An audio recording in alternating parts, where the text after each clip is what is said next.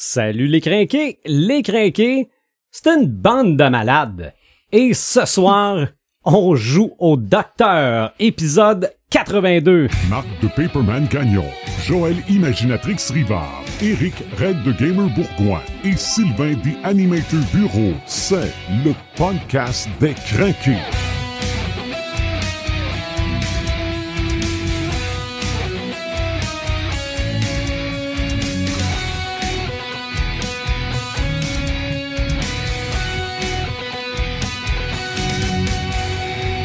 Épisode 82. Failli dire 1982 encore. Ouh. J'ai hâte de changer de décennie.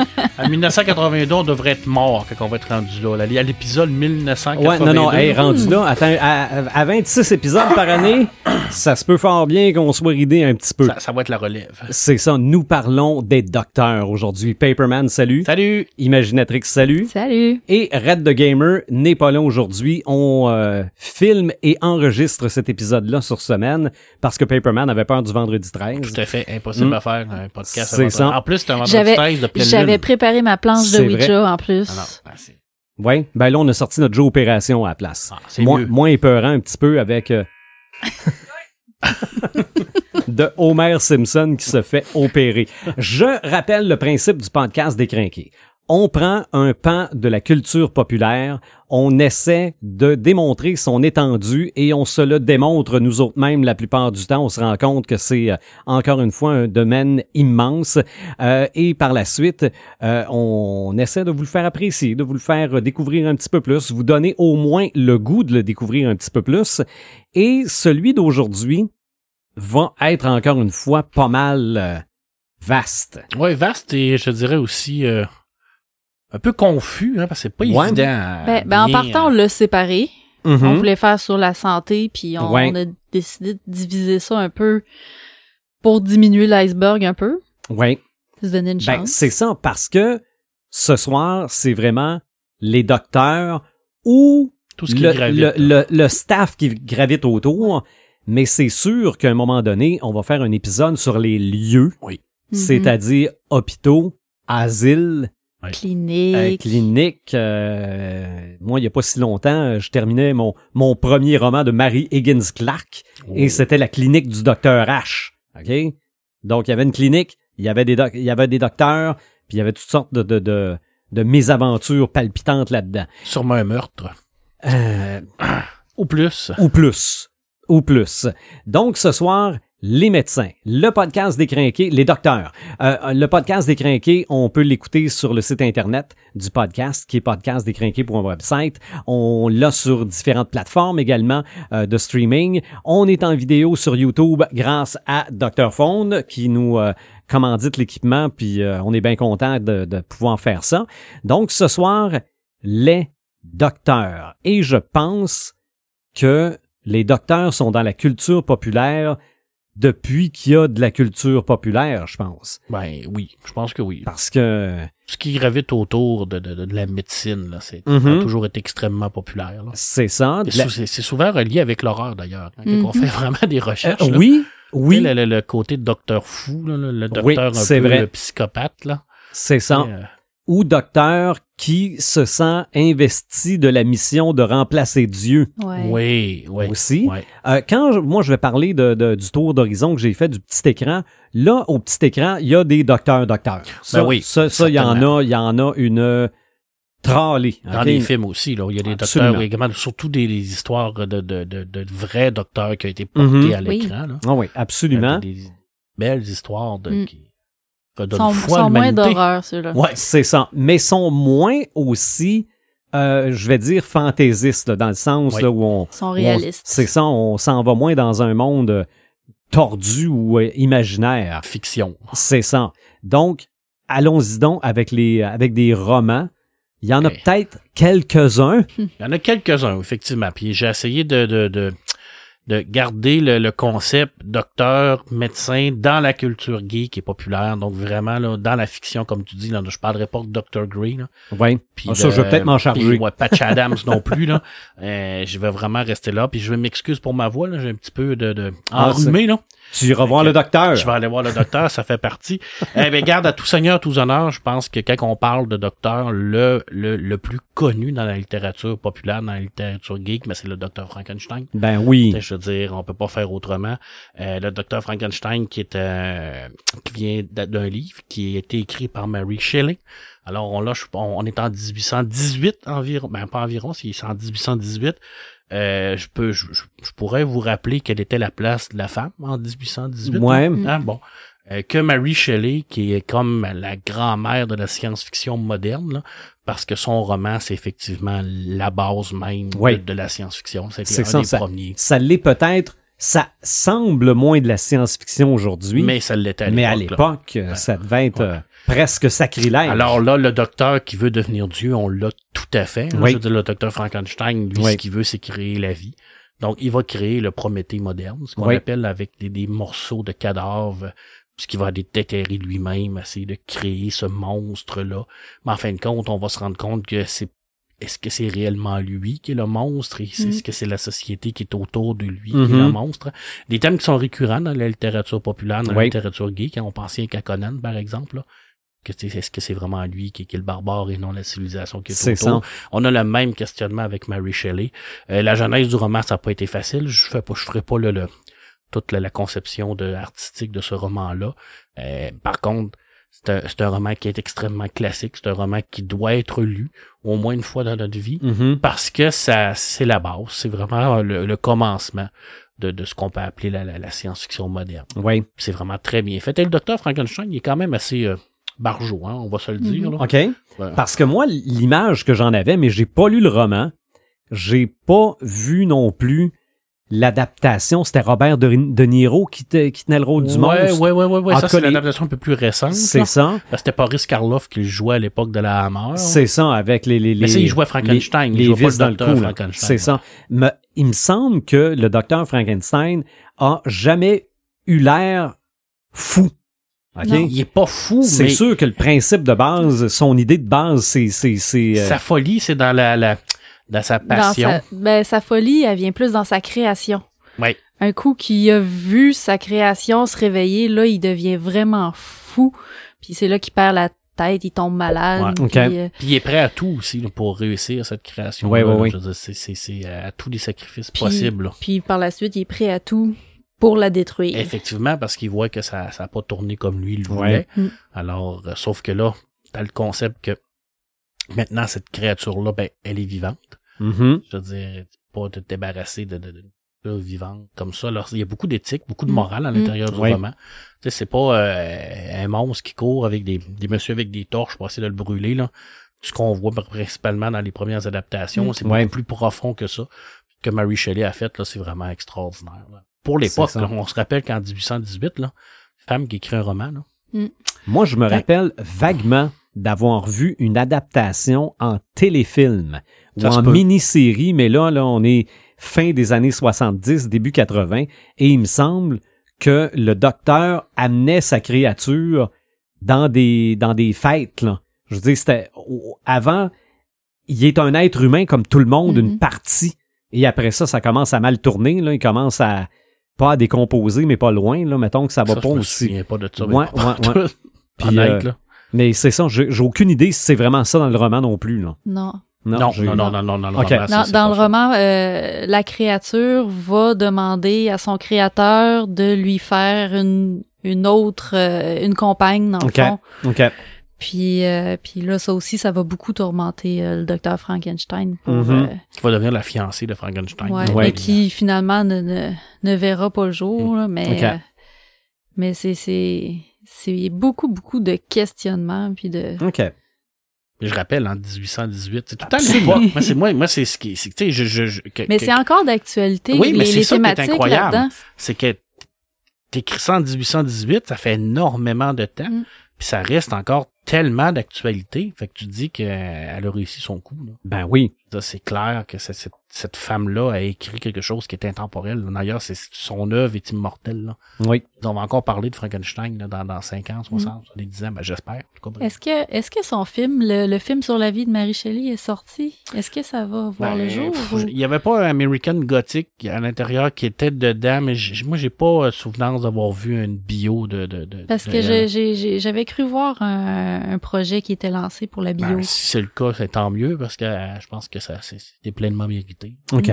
Euh, Faudrait que je me renseigne là-dessus. Puis ça permet aussi de, de, de, de découvrir des choses qu'on connaît pas parce qu'on on- souvent on la, on la connaît en surface, Mm. mais c'est toute la création en arrière de tout ça, euh, c'est le fun, le processus créatif de voir Ben comment, oui. comment elle a fait ça, comment elle a pensé à ça, comment elle est arrivée à, à cette époque-là à faire ça. C'est ça. Et c'est quoi les embûches qu'elle a eues? Parce qu'elle a sûrement Mm. eu des embûches, c'est sûr et certain, avant de se faire Elle a pas eu une vie facile. Elle a Ah, vraiment pas eu une vie facile. bon, Il n'y a pas grand femme qui avait une vie facile à cette époque-là, on dit, mais franchement. Mais elle, c'était une femme libre. En plus, En plus. que, ça, c'était pr- pratiquement le démon. ah, c'est ça.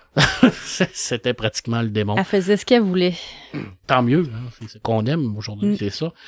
Euh, le deuxième plus grand médecin de la littérature au niveau de que geek et populaire, selon moi, bien entendu, là, c'est toujours selon moi, Oui. c'est toujours une perspective par rapport à moi. Euh, je, je vous dis Abraham Van Helsing.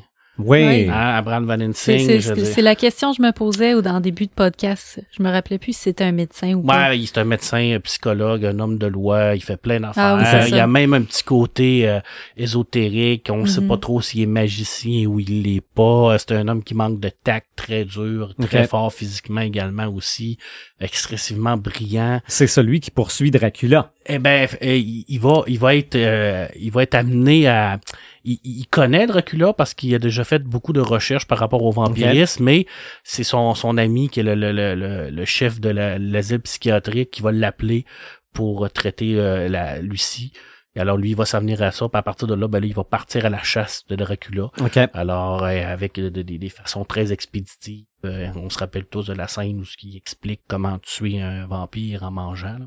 Mhm. Il explique qu'il faut qu'il plante un pieu dans le cœur, puis il coupe à la tête, puis pendant que les gens mangent, on se rappelle que c'est dans la monarchie, là, c'est des Mhm. gens qui sont excessivement riches, là, C'est avec les, les- toutes les petites, euh, toute l'argenterie, tout ça. Lui, c'était, il était un peu gros Jean par devant. C'est quelqu'un qui, qui est extrêmement réputé. euh, c'est un personnage très complexe. euh, L'œuvre de Bram Stoker, c'est écrit comme un en chapitre d'histoire. C'est vraiment des, des comme des lettres qui, qui, qui a été envoyées par Jonathan. Après ça, bon, on va avoir Mina qui va lui répondre. On va tout voir ça.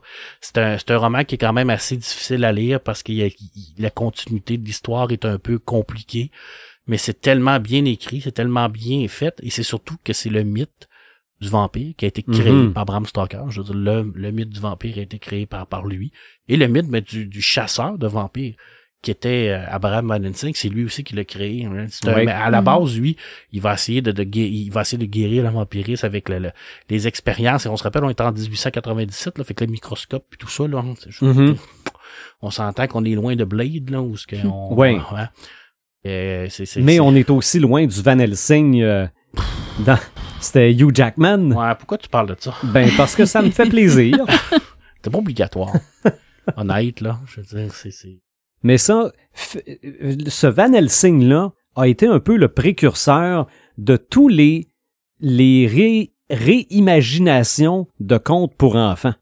Ouais. OK? Euh, ah ouais? Ben, Ouais, t'as vrai. eu euh, Hansel et Gretel qui chassaient les sorcières aussi, là. Ouais, Ouais, ouais, avec, ok, je comprends. euh, avec Jeremy Reiner. Exactement. Euh, t'as pas eu aussi une nouvelle version de la, de la, de la, euh, voyons, de, du petit chaperon rouge, puis tout ça, là, c'est devenu tout bien dark, là. Jack et les haricots magiques. Exactement. Euh, Donc, euh, regarde, Van Helsing, c'était le précurseur de Ben, ça, là. c'était pas si mauvais en tant que tel. Il y avait le, le casting de Dracula qui était épouvantable. là, Parce que Dracula avait l'air d'un enfant d'école. C'est loin du Dracula qu'on qu'on Mhm. qu'on a vu à l'intérieur de, de, de Bram Stoker qui était un monstre. Là. Qui, qui commence, c'est un monstre. Là. Puis c'est- décrépit. puis c'est- c'est puis c'est un monstre tout le long. Ah ouais, c'est dans. Puis c'est ce que c'est ce que j'ai j'ai préféré du livre au film. Le film, on le voit plus comme un séducteur, puis on voit plus comme une certaine dualité un peu. Mais dans le livre, il est vraiment un monstre tout le long. dualité, Il, est un, il est un manipulateur, puis Ok. c'est un chasseur, puis Ah ouais, il y a pas euh, tout le côté romantique du, du film qui est excellent. Là. Je dis, C'est une très, très bonne adaptation. Là. Mais tout le côté là, un peu plus romantique, tout ça dans le roman, là, Le pas film ça, là. de, de, de Coppola, Le film de Coppola. Ah non, c'est, c'est lui, il chasse, il tue. Euh, il n'y a aucune compassion, il n'y a aucun cœur, Mm. euh, il, c'est, c'est- il est pas humain, il n'y a aucune humanité en lui. Là. OK. Tu sais, puis c'est pas l'amour perdu retrouvé, mais tu sais, c'est, c'est, c'est, c'est, c'est la chasse, là. c'est, c'est le Mm. vampire, c'est, le- c'est le thème du démon. Là. C'est l'homme qui a renié Dieu. hein. D'ailleurs, c'est, Mhm. c'est- c'est- lui, il est pas, euh, il est devenu vampire parce qu'il a renié Dieu. C'est, une malédiction totale qu'il a eu. Là. Il a pas été mordu, il y a pas, euh, il y a rien eu. Là. C'est, c'est, c'est typique euh, par rapport au fait que je renie mon Dieu puis je suis puni par rapport à ça. Là. Fait que toutes, toutes les affaires là, des, des 30 deniers, là, puis la rivière, puis tout. On s'entend là, que c'est. Ouais. Lui, c'est, une malédiction totale, mais il vit bien avec sa malédiction quand même. Hein. Ça, ça, ça le stresse pas trop. Là. Mais il meurt. Mhm. Ouais. Hey, je vous ai-tu vendu un punch? Ah, il meurt. ouais, mais il revient dans plein d'autres films. Wow, ils reviennent tout le temps. Ils reviennent tout le temps. Une que- petite larme sur les cendres et il se régénère. Ouais, ça prend plus que ça. Là, Ouais, mais c'est à peu près Je ça. pense, je pense que j'ai vu ça dans la BD de Marvel.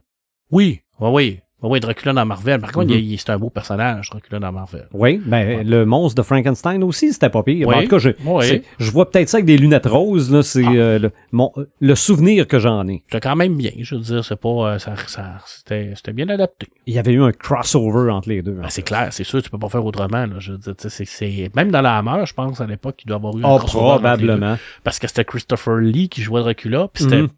Boris Karloff qui jouait Frankenstein. Van Helsing, c'était Peter Cushing. Oui, Peter exactement. Cushing, qui était Oui. le grand Moff Tarkin dans Star Wars, le, le- Oui. le premier, et qui a été refait en, en CGI dans Rogue One. C'est vrai. Alors, petite anecdote de culture populaire et culture geek 101. Euh, si je vous dis élémentaire, mon cher docteur, Ah. Dr. Watson. ouais, savez-vous que cette phrase-là n'a jamais été dite dans aucune nouvelle et aucun roman de Arthur Conan Doyle? Le pire, euh, je le savais-tu, je pense pas. bon, bref, euh, c'est ça. Mais qui, elle vient d'où cette phrase-là? Euh, de, de, de- du cinéma. D'un film? Oh, ouais, ça vient euh, avec le petit chapeau puis la pipe aussi. Là, je veux Ok, dire, c'est- ouais. c'est, c'est tout, tout le concept de tout ça. C'est même devenu le, le- le titre d'une série. Ben oui. Ben oui, effectivement. Alors, euh, on est en 1852, alors euh, Arthur Conan Doyle qui crée son personnage iconique qui est Sherlock Holmes. Euh, ça lui prend quelqu'un à ses côtés qui est le Dr. Watson. Dr. Watson qui est un ancien soldat, euh, médecin généraliste, quelqu'un qui est extrêmement brillant aussi, malgré le fait qu'il soit jamais assez brillant pour Sherlock Holmes, mais qu'il est vraiment assez brillant pour Mhm. Sherlock Holmes. La seule personne qui est plus brillante que Sherlock Holmes, c'est son frère. OK. Il y a Mycroft qui est plus brillant que lui. OK. Euh, c'est un personnage excessivement intéressant parce que c'est un peu comme la contrepartie de, de Sherlock. C'est lui qui va lui, la- lui mettre les pieds sur terre. Mhm. C'est lui qui va essayer également de le mettre dans le droit chemin à, à l'époque euh, parce que Sherlock a beaucoup de dépendance, une dépendance à la cocaïne entre autres. Euh, parce que son cerveau il bouillonne tout le temps. Alors le Dr Watson il est tout le temps là pour le tempérer faire en sorte qu'il avance. C'est quelqu'un aussi qui a une vision différente. Il n'y a pas le sens de déduction que Sherlock Holmes a. Mhm. Par contre, il y a une expérience de vie que Sherlock Holmes n'a pas. Ok. Lui, c'est quelqu'un qui vit, c'est quelqu'un qui a vécu avec euh, vécu la guerre, il a vécu avec les gens. Et ben, il c'est pas un sociopathe, hein, parce que Sherlock Holmes, c'est un sociopathe. Alors, quand c'est le temps d'aller voir euh, des gens, ben, Dr. Watson, habituellement, il est plus euh, adéquat pour aller Mhm. jaser avec des personnes que Sherlock Holmes. C'est un très, très beau personnage. Oui. Jugez-moi si vous voulez. ben non. Ou même si vous, regarde, jugez-moi. Pour moi, la meilleure adaptation du Dr. Watson, c'est Porky Pig. OK? Il y a un dessin animé. Je pas sais vu. tellement pas de quoi tu Ah parles. non, non, non, non, mais il y a un dessin animé de Daffy Duck et Porky Pig où ils sont Sherlock Holmes Ouais, et Watson. là. C'est désopilant. Ah, j'ai jamais vu ça. À tel point, Mais premièrement, que... Daffy Duck en Sherlock Holmes. Non, non, non, mais regarde, Daffy Duck, là, lui- Ça doit être quelque on chose. est proche du sociopathe, là. OK? Et Porky Pig, qui a, qui est droit comme une barre, là. J'ai jamais vu Un, ça. ouais, ouais, à un moment donné, ils sont à un bar, puis là, il y a un poignard qui arrive juste en face de Sherlock Holmes, qui sort sa loupe et qui dit « Un poignard! » Puis Sherlock Holmes, euh, Watson qui dit « Vous avez vraiment un gros sens de la déduction. là. Il y a le poignard à deux pouces du nez. Ah non, non, c'est c'est très drôle. Aussi drôle que lorsqu'ils sont Robin des Bois et le frère Toc. Oh, Ah, ça, là. Mais bon, c'est. euh, C'est mon petit côté Looney Tunes. Ouais, mais Looney Tunes, ils ont tellement fait d'affaires. Mais, Donc, euh, est-ce que, est-ce que, tu sais, souvent, on dit les Simpsons l'ont fait, et les Simpsons l'ont fait, mais Mhm. on pourrait dire la même affaire avec Looney Tunes, là. Ah non, non. de- Les Looney Tunes euh, l'ont fait, les, les- ils ont tout fait. C'est ça. Ben, tu parlais de Jack et le haricot magique. Les Looney Tunes ont fait c'est- ça. c'est euh, clair. c'est- deux, c'est- deux, trois versions différentes, je pense. C'est un, c'est un classique. là. C'est Mhm. c'est extraordinaire ce qu'ils ont fait. là. Il y avait de l'imagination, là, les Ouais. gens qui travaillaient là-dessus. là. Mais malgré le fait que c'est complètement farfelu, ils ont compris le sens des deux personnages. Ben oui. Mm. Parce que tu me décris Watson, puis Porky Pig, c'est exactement ce qu'il fait. Souvent, dans, dans, dans la, la caricature comme ça, c'est on prend les, les travers des personnages puis on les multiplie. Mhm. Mais on comprend la base. C'est ça. Ce qu'on n'a peut-être pas réussi dans la dernière adaptation cinématographique de Sherlock Holmes, je pense que ça a fait patate au cinéma. Là. euh. Avec euh, Robert Downey Jr. Non, non, non, non. Non, non, avec euh, Will Ferrell. Ah, C'est- ben ouais. récent. Ah, pas Eh, moi, j'ai adoré ça. Ah oui? Ouais, oui. Moi, je me suis Ok. écoute, j'ai j'ai ri, mais j'ai ri, mais j'ai ri. C'est ça, mais moi, je l'ai pas vu. Je me, je Mais me c'est suis, c'est- me du suis à Ferrell. Rotten Tomato. Ouais. C'est du Will Ferrell. Fait, faut, faut pas que tu cherches à comprendre rien. Là. Je veux dire, c'est, c'est quoi? C'est zéro open bar. Là. Je veux Ok. dire, c'est, c'est, c'est, c'est de l'idiotie là, de, de, de, de A à Z. Là. OK. Tu sais, C'est, c'est probablement le film qui ferait le, le, le- qui gagnerait aux Oscars là, dans, dans, dans l'idiocratie. Là, dans- OK. Tu sais, c'est, c'est, c'est- Mais il faut que tu le prennes pour ce que c'est. Là. C'est, vraiment une, une parodie extrême. Là. Red déteint sur toi. Ah, peut-être. Faut, Ben, tu, faut que tu le prennes pour ce que Tant- c'est. J'entends du Red, là. Ben, c'est ça. Moi, j'ai, beaucoup aimé ça. J'ai écouté ça un soir avec euh, ma conjointe, puis on on a ri. OK. Puis c'était avec son copain, là, euh, d'habitude, là. euh, Oui, comment il s'appelle, je me souviens jamais de son nom, là. le- Les cheveux bouclés. C'est ça qui tient le rôle de Hardy dans Laurel et Hardy. Là. Il y a Ouais, une adaptation Il de, était de- dans les nuits de Talatega. euh, il, Oui, était- oui, il- il fait beaucoup de il y a- trucs avec, euh, avec Will Ferrell. avec Will oui. Ferrell. Il est vraiment Oui, oui. comique, cet acteur-là, mais il est capable de jouer également dans, dans, dans des registres plus dramatiques. Donc, Mhm. dans les gangs de New York, par exemple, Ok. qui est excellent. Là. Euh, écoute, euh, cla- clairement, un hommage à, à Frankenstein, c'est euh, c'est ami Herbert West, le réanimateur. Oui, ben oui, ben oui. Je veux dire, on, on est dans les années 20, à Lovecraft euh, qui, qui nous sort une nouvelle de ce médecin-là, qui est à l'université de Miskatonic. Alors, c'est la première fois qu'on entendait parler de cette fameuse université-là qui va devenir centrale dans l'histoire, dans les histoires de, de Lovecraft. Et là, il y a ce fameux sérum vert qui Ouais. permet de réanimer les morts. Alors, quelle Je n'ai pas lu l'histoire de Lovecraft. Il a fait deux films, c'est ça? Deux ou C'est ça. Ben, j'ai, euh, euh, il y en a trois. Troisième, je l'ai jamais vu. Il est venu beaucoup plus tard. Euh, mais j'ai vu le premier. J'ai, j'ai vu les deux premiers. Le premier, c'est correct. Le deuxième, c'est n'importe quoi. OK? Ça, ça, pff. Premièrement, à la fin du premier, tu penses qu'il est mort, puis dans- au début du deuxième, tu sais même pas pourquoi il est plus mort. OK? C'est- OK, mais il est encore là, puis euh, non, non, c'est, c'est avec la, la tête qui, qui est rendue avec des ailes de chauve-souris. Euh, non, non, c'est. c'est euh, Mais le premier, j'ai trouvé qu'il avait bien vieilli. Ouais, c'est librement adapté de la nouvelle. Oui. Je c'est quand même bien fait. Je sais que les Italiens ont fait une autre adaptation Oh. de cette même nouvelle. Ça, ça doit pas être facilement trouvable. Je pense pas. Ah, ça doit être assez difficile. Parce que j'ai vu une bande-annonce passer une fois, puis j'en ai plus jamais entendu parler. Fait qu'on reste dans le style de Lovecraft, hein, c'est Mhm. une nouvelle toute en ambiance. Bien entendu que c'est encore quelqu'un qui est un médecin, un docteur qui va essayer de pousser pour essayer de découvrir des choses qu'il normalement il devrait pas découvrir. Et on sait comment ça se termine. Avec Mhm. Lovecraft, ça se termine toujours mal.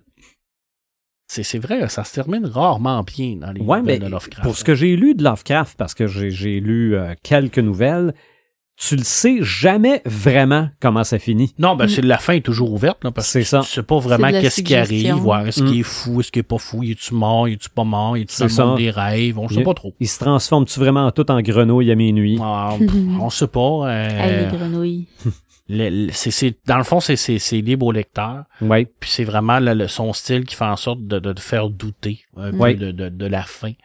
Alors, c'est toi qui décides. C'est, lui, il va te, te suggérer Mm-hmm. quelque chose. Te faire douter de ta propre sanité. Et oui, il est expert là-dedans. C'était, Mhm. c'était le grand maître.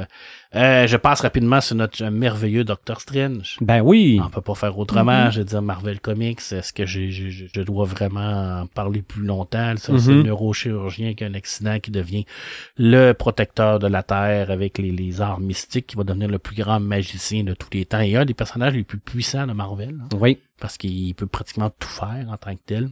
Parce que dans les comics, il y a souvent des héros avec des noms de docteurs qui sont pas docteurs. Ouais, effectivement. Mais Doctor Strange, Ben lui, il est vrai, lui, ouais.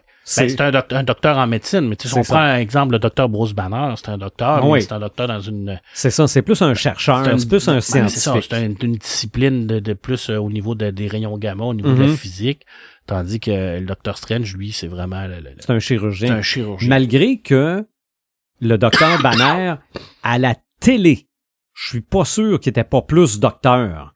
Mais encore là, c'était encore au niveau des radiations tout ça. C'était peut-être plus un chercheur, lui aussi. Ouais. C'est vrai que euh, si on prend le concept du fait qu'il va, étu- il va étudier le, le- les effets des radiations sur le corps humain, Mhm. alors là, il peut-être que je dire, on peut pousser l'expérience à dire que oui, c'est un, un docteur qui Mm. fait en sorte de, de- d'essayer d'améliorer la condition humaine, un peu comme un psychologue. Dans le Mais si on prend Doctor Doom, Docteur Doom, pas en tout. C'est ça, c'est pas. Puis peut-être du côté de DC, Doctor Fate, Mm. c'est ça, je suis pas sûr. Do- Doctor Doom, c'est, euh, c'est, un être qui est multidisciplinaire. Il fait de la biochimie, il fait de la, la physique, C'est ça, mais il il fait de l'ingénierie. À euh, part, à part de nom, il était-tu docteur? Ben, il est docteur en paquet d'affaires, mais comme Ouais. je te dis, euh, docteur en physique, il va être docteur en, en mathématiques, il va être docteur dans des, dans des, euh, Mhm. des disciplines euh, de, de sciences très précises, mais je Mhm. pense pas que Dr. Doom soit docteur de, de chirurgien cardiaque, là. malgré le fait qu'il est tellement brillant qu'il va être Ouais. capable de soigner Non, j'ai, j'ai quelques souvenirs euh, où il jouait dans des cerveaux. Ouais, que- en plus, il est magicien. OK, bon. Les arts mystiques, hein, ça c'est Mhm. quand il est allé euh, se promener dans le, avec euh, le voyage dans le temps avec euh, Ben à Oui. l'époque de- du roi Arthur. Hein, ça, pe- petite anecdote, je l'avais déjà conté. Là, Oui. À cette époque-là, euh, bien entendu que le Dr. Doom lui se rallie à Morgane La Fée parce qu'il est méchant, et puis qu'Iron Man se rallie à, à notre cher roi Arthur. Et c'est là que la, la- la- c'est la première fois où ce que Iron Man va avoir une fameuse vision OK. la vision de la guerre civile, de Civil War. Parce qu'il va se rendre compte qu'il faut réellement qu'il crée une, genre de protection parce qu'il a vu que dans l'Est, Mhm. il s'est toute partie de là, alors. Il faut qu'ils réunissent les pièces de leur armure pour revenir à l'époque. Puis c'est de là qu'il y a eu ses pouvoirs magiques. C'est une très très belle run, ça, de d'Iron Man et Dr. Doom qui ils ont fait des belles affaires. Hey, le, le prochain, c'est pour mon ami Eric qui est pas là, fait que je vais me gâter. Mhm. Hein, fait que je vais, euh, je peux pas, pas parler de docteur sans parler de, du docteur McCoy. Ben oui. Ben oui. Ah, Léonard je, McCoy. me, je me l'étais noté Bones McCoy. Ouais. Bones, c'est son surnom. Ouais. Bones, je vais te laisser en parler plus dans les Oh, petits mais non, non, mais moi, je, non, Mais, je, euh, je, je m'étais noté le nom pis c'est tout, là. Écoute, c'est un docteur iconique dans la culture Oui, populaire. Je veux dire, Star Trek, c'est une série Oui. télé, mais il y a eu des romans, il y a eu des jeux de rôle, il y a eu des jeux vidéo, il y a eu des comics de Star Trek. Euh, le Grincheux, hein.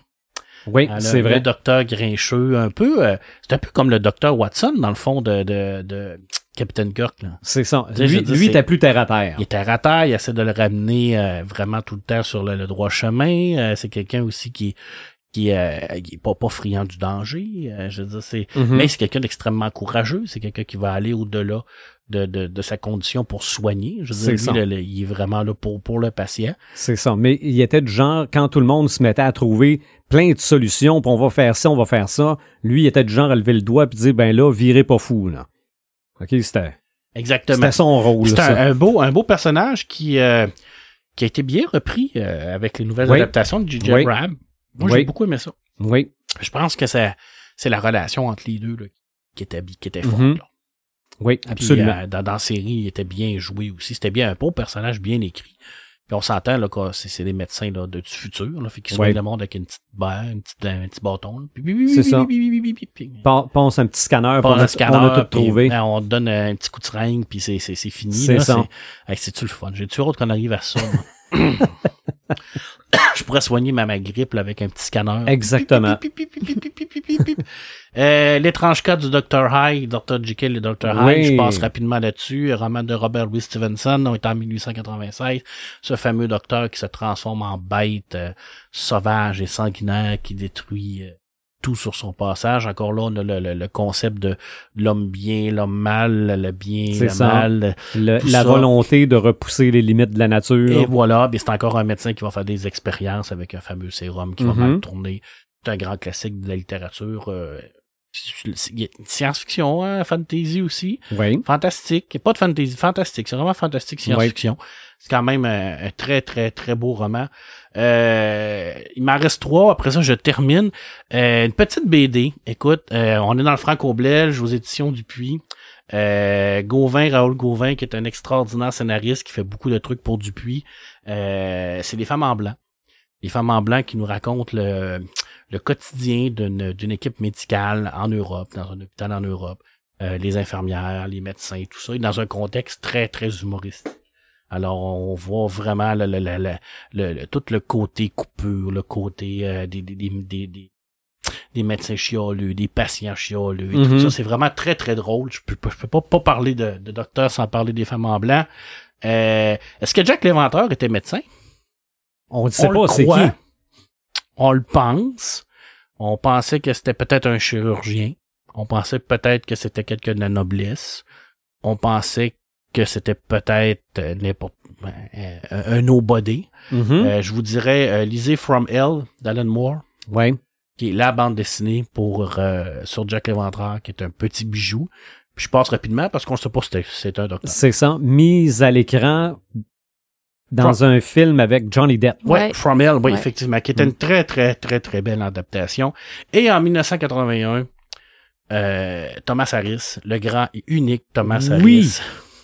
nous arrive avec une euh, trilogie de romans, une quadrilogie de romans, avec le personnage, le médecin tueur sanguinaire, psychopathe ultime Mhm. euh, de toute l'histoire de la littérature. OK. Le plus beau personnage qui a été créé, c'est le docteur Hannibal Lecter. OK. Mais Ah, voilà. il est docteur en psychologie. Il est docteur en psychologie, mais il a fait ses études de médecine à Paris. Alors, c'est quelqu'un qui a travaillé beaucoup en médecine pour se spécialiser au niveau de la psychologie. Mhm. Euh, on, on se rappelle que c'est un docteur qui est cannibale, c'est quelqu'un qui est extrêmement intelligent, Oui. qui a énormément de belles manières, parle énormément de langues, il a beaucoup voyagé. Il a tout, tu sais, il, est- il est, il est magnétique, il est charismatique, euh, il dégage, euh, il est manipulateur au maximum. Il est extrêmement dangereux parce qu'il a une intelligence au-dessus de la moyenne. Et ben, c'est quelqu'un qui aime beaucoup de se faire à manger avec les parties Oui, du corps oui, humain. oui. On s'entend. Oui. Hein, on se rappelle tous euh, cette merveilleuse scène où ce qu'il mange le cerveau du monsieur pendant que le monsieur est C'est ça. en Ça, c'est dans, dans le film Hannibal. Dans le film Hannibal, Oui. c'est dans, dans, Ben, le, roman également. aussi, là. Alors, euh, c'est assez tordu, là. Oui. Euh, personnage iconique au cinéma qui a été joué par Sir Anthony Hopkins. On se Oui. rappelle tout. il y a- je pense qu'il est là 12 minutes, je pense, dans le film. Il a gagné l'Oscar du meilleur. euh, tu sais, c'est- c'est c'est- c'est extraordinaire de penser. Ah oui. C'était tellement intense. hein. Mhm. Et, et, et euh, si vous voulez savoir si c'était aussi intense que ça dans le roman, là, euh, je vous dirais que le personnage d'An- d'Anthony Hopkins m'a fait beaucoup plus froid dans le dos que, que lorsque j'ai lu euh, Thomas Harris. Ah ouais. OK. Parce qu'il avait, il a tellement bien cerné le personnage qu'il l'a amené à un niveau de, de, de, de, de froidure, je sais pas, j'ai dit, de niveau de, de, de- euh, d'horreur extrêmement Oui. euh, ben, écoute, il est glaçant, cet homme-là. Tu le regardes, là, pis t'as même pas le goût d'être dans la même pièce que lui, là. Sais, je veux dire, c'est, c'est, c'est, c'est extraordinaire comment il l'a bien joué. Et c'est avant tout parce qu'il est bien écrit. C'est ça. Thomas Harris, qui vient de sortir un nouveau roman. Ça faisait, je pense, 15 ans qu'il avait rien sorti, là. Alors, c'est, c'est un, un, un des, des, euh, des, euh, des, des, des auteurs qui peut se permettre de passer 15 ans sans, écrire puis continuer à vivre sur sa notoriété Mhm. tellement ça a été fort au niveau de, de- Mais les deux premières saisons de la série Oui. Hannibal, Oui, mais malheureusement, ils ont garoché la troisième saison puis ils l'ont Ouais. fini tout croche. c'est ça. Mais le personnage, l'acteur qui tient le rôle d'Hannibal, Oui, qui a un nom à coucher des hors, ouais, qui, était l'ennemi, qui était l'ennemi de Doctor Strange dans le film Ouais, aussi. ouais, ouais. Euh, peut-être moins froid qu'Anthony Hopkins, mais dans ce film-là, là, je veux dire, on axe beaucoup sur Oui. ses talents culinaires puis sur Ouais. ses. euh, Mais il était plus jeune, il jouait, Oui, oui. il jouait d'Hannibal Lecter plus jeune, C'est avant vrai. qu'il soit capturé, donc il était en gestation. c'est ça. Mais il était manipulateur pareil. euh. Il développait avec sa, sa Mhm. relation avec Will, euh, pas Will, voyons. Oui, Will, c'est ça. Il développait son côté, tu, le voyais qu'il apprenait en même temps, là, C'est ça. lui, il apprenait à tuer, il apprenait à, à être parfait. c'est ça. C'est, c'est la perfection même, ce On personnage ne voyait jamais les crimes, on les voyait après. Oui. OK? Ouais, puis il était tout le temps ces scènes avec lui. oui. Puis il regardait les autres essayer de, de, de, de, Il de était faire. impressionné par Eh ce qu'il oui. voyait. Puis il, il- les autres, ils essayaient de faire un, un profil du tueur. Puis lui, il était engagé pour faire le profil du tueur, mais c'était lui le tueur. Ça, C'est ça. tellement hallucinant, là. Non, non, c'était c'était bien fait comme c'est- Tu fais comme, là, mais mon Dieu, que c'était bien écrit. Puis la saison 3 était une chenoute totale. Ouais. Je sais pas pourquoi. Ils ont comme euh, manqué de temps ou ils, ils ont peut-être senti le fait que c'était pas renouvelé puis ils ont voulu tout ça. Puis on, finir les histoires le ça. plus rapidement on, on se possible. dépêche, on se dépêche à faire Dragon Et, Rouge. puis- Et souvent, ce que Joël disait, c'est qu'on se souvient souvent des fins. Mhm. Alors, malheureusement, Ouais. cette, série, Celle-là, cette euh, série-là, on se souvient de la fin qui a été bâclée Ah, pour oublier toute la merveilleuse Oui. deux premières saisons qui est extraordinaire. oh, oh oui. C'est plate, hein, mais Ah c'est non, non, c'est la la, vie. la victime tout en tranche mince, là. Ah non, mais écoute, c'est vraiment... euh, C'était c'est intense. quelque chose. C'est intense, là. Alors, si vous lisez euh, le, le silence de l'agneau de Thomas Harris, allez chercher ça. Écoute, tro- trois jours, vous allez le dévorer. Tu peux pas arrêter de lire ce roman-là. Quand tu commences à le lire, c'est extraordinairement bien écrit. Euh, c'est- magnifique. Puis euh, euh, je dis souvent que Lisbeth Salander, c'est un des plus beaux personnages qui a été créé du côté féminin par, par euh, euh, Stieg Larsson avec Millennium. Ben, Hannibal Lecter, c'est selon moi un des plus beaux personnages littéraires qui a été créé. C'est sûr que c'est un personnage qui est psychopathe, qui est Oui. psychotique. Il est allé chercher beaucoup de, de, de, de profils de tueurs en série pour le créer. là. C'est ça, c'est c'est pas c'est pas un personnage euh, sur Ben non. lequel on doit se baser pour vivre le restant de nos jours, Non, là, mais c'est un beau mais personnage. c'est un beau personnage, puis euh, on se rappelle tous qu'il qu'il va être arrêté par, Mhm. par le policier. Alors, ça finit quand même bien. Il va Oui. se sauver, par contre. Là, mais bon, c'est ça. Hey, c'est good, il y en a d'autres. Ben, Mhm. moi, j'en rajouterais peut-être Ben oui. euh, quelques-uns dans, dans la Ah oui, littérature. Euh, un de mes classiques à moi préférés, qui est pas un classique de, de, de, de, de l'imaginaire ou quoi que ce soit, c'est euh, La peste de Albert Camus, Oui. OK. où on suit les, les, les, les aventures du docteur Bernard Rieux, qui va, euh, dans le fond, la, la, la ville d'Oran se retrouve en quarantaine euh, lors d'une épidémie de peste, puis lui, ben, il est médecin là-dedans, puis il, il gravite, il essaye de rester comme euh, sais de pas partir en peur avec ça, il fait juste son travail parce que c'est la seule chose qu'il peut faire. Puis les gens essayent de continuer à vivre normalement même si le fait qu'ils sont coupés de l'extérieur du monde puis que les gens meurent autour d'eux. Puis euh, il relate les événements vraiment avec euh, beaucoup de pas de froideur mais tu sais il est capable de prendre une bonne distance oui. Pour euh, relater ces événements-là, puis les, les relater de façon le plus fidèle possible, là, sans, sans venir y ajouter ses, ses, euh, ses émotions, ses, euh, ses préjugés un peu, si on veut. Là, il, il est vraiment très, euh, très rationnel dans qu'est-ce qu'il raconte. OK. Puis j'ai beaucoup aimé euh, son approche. Euh, un au Québec, le docteur Paul Lacasse, qui euh, lui aussi euh, fait partie de nos classiques québécois euh, chez Patrick Sénécal. C'est le psychiatre dans le roman Sur le seuil, Oui. euh, qui euh, qui va lentement mais sûrement descendre vers la folie. Il- C'est une personne super rationnelle au début du roman, Ok. puis plus qu'il va découvrir des, des, des événements insolites, plus il va finir par euh, par perdre la tête un peu, si on veut. Parce là. que l'auteur qui écrit dans l'intérieur de ce, ce roman-là, ben, tout ce qu'il écrit, ça arrive. Là. OK. Ouais. Fait que c'est un auteur d'horreur. Là. Je, je- Puis c'est c'est Voilà. le c'est le patient du médecin qui euh, le médecin traite ce patient là. OK. Fait qu'au début, là, c'est comme, euh, ben non, c'est dans ta tête. Là, Mm. mais maintenant, Mhm. il se rend bien compte que c'est Ok. pas, c'est pas dans la tête. Fait qu'il il passe de l'autre côté. Ouais, c'est une descente dans, aux enfers un peu à la Lovecraft. Là, je Mm. Ok. C'est vraiment ce ouais. La fin, c'est vraiment Ouais, une fin euh, Lovecraft. non, la fin, il, est capoté. Là. Ouais. OK. Est-ce que le film est bon? Oui. Oui, il est correct. Oui, il est correct. Ouais. Hein? OK. Ouais. Ouais. Correct. Il, est, il est assez fidèle au roman, je pense. Oui. Mm. Oui, c'est sûr que tu peux pas aller aussi loin que, que, que Patrick Non. le fait au niveau de son horreur parce qu'il le film c'est 30 ans et plus là Mhm. Parce qu'il il va tout le temps extrêmement loin C'est dans un ses de ses premiers romans qui est écrit, Ouais. si c'est pas son premier. Il a été publié Euh, pas- après, il a été publié après 51, C'est 50 Passager, je pense, Hommes. son premier, je Ah, crois. ouais, ça dans peut. ce coin-là. Oniria, Passager, Oniria, c'est dans ses premiers, c'est vraiment ses, ses tests. Premier comme genre, mais euh, je, je pourrais pas dire lequel qui est le premier. Là. Puis euh, le docteur Lacasse, c'est aussi le docteur qui va traiter euh, Beaulieu à Oui. la fin de 51-50 rue des Ormes. OK.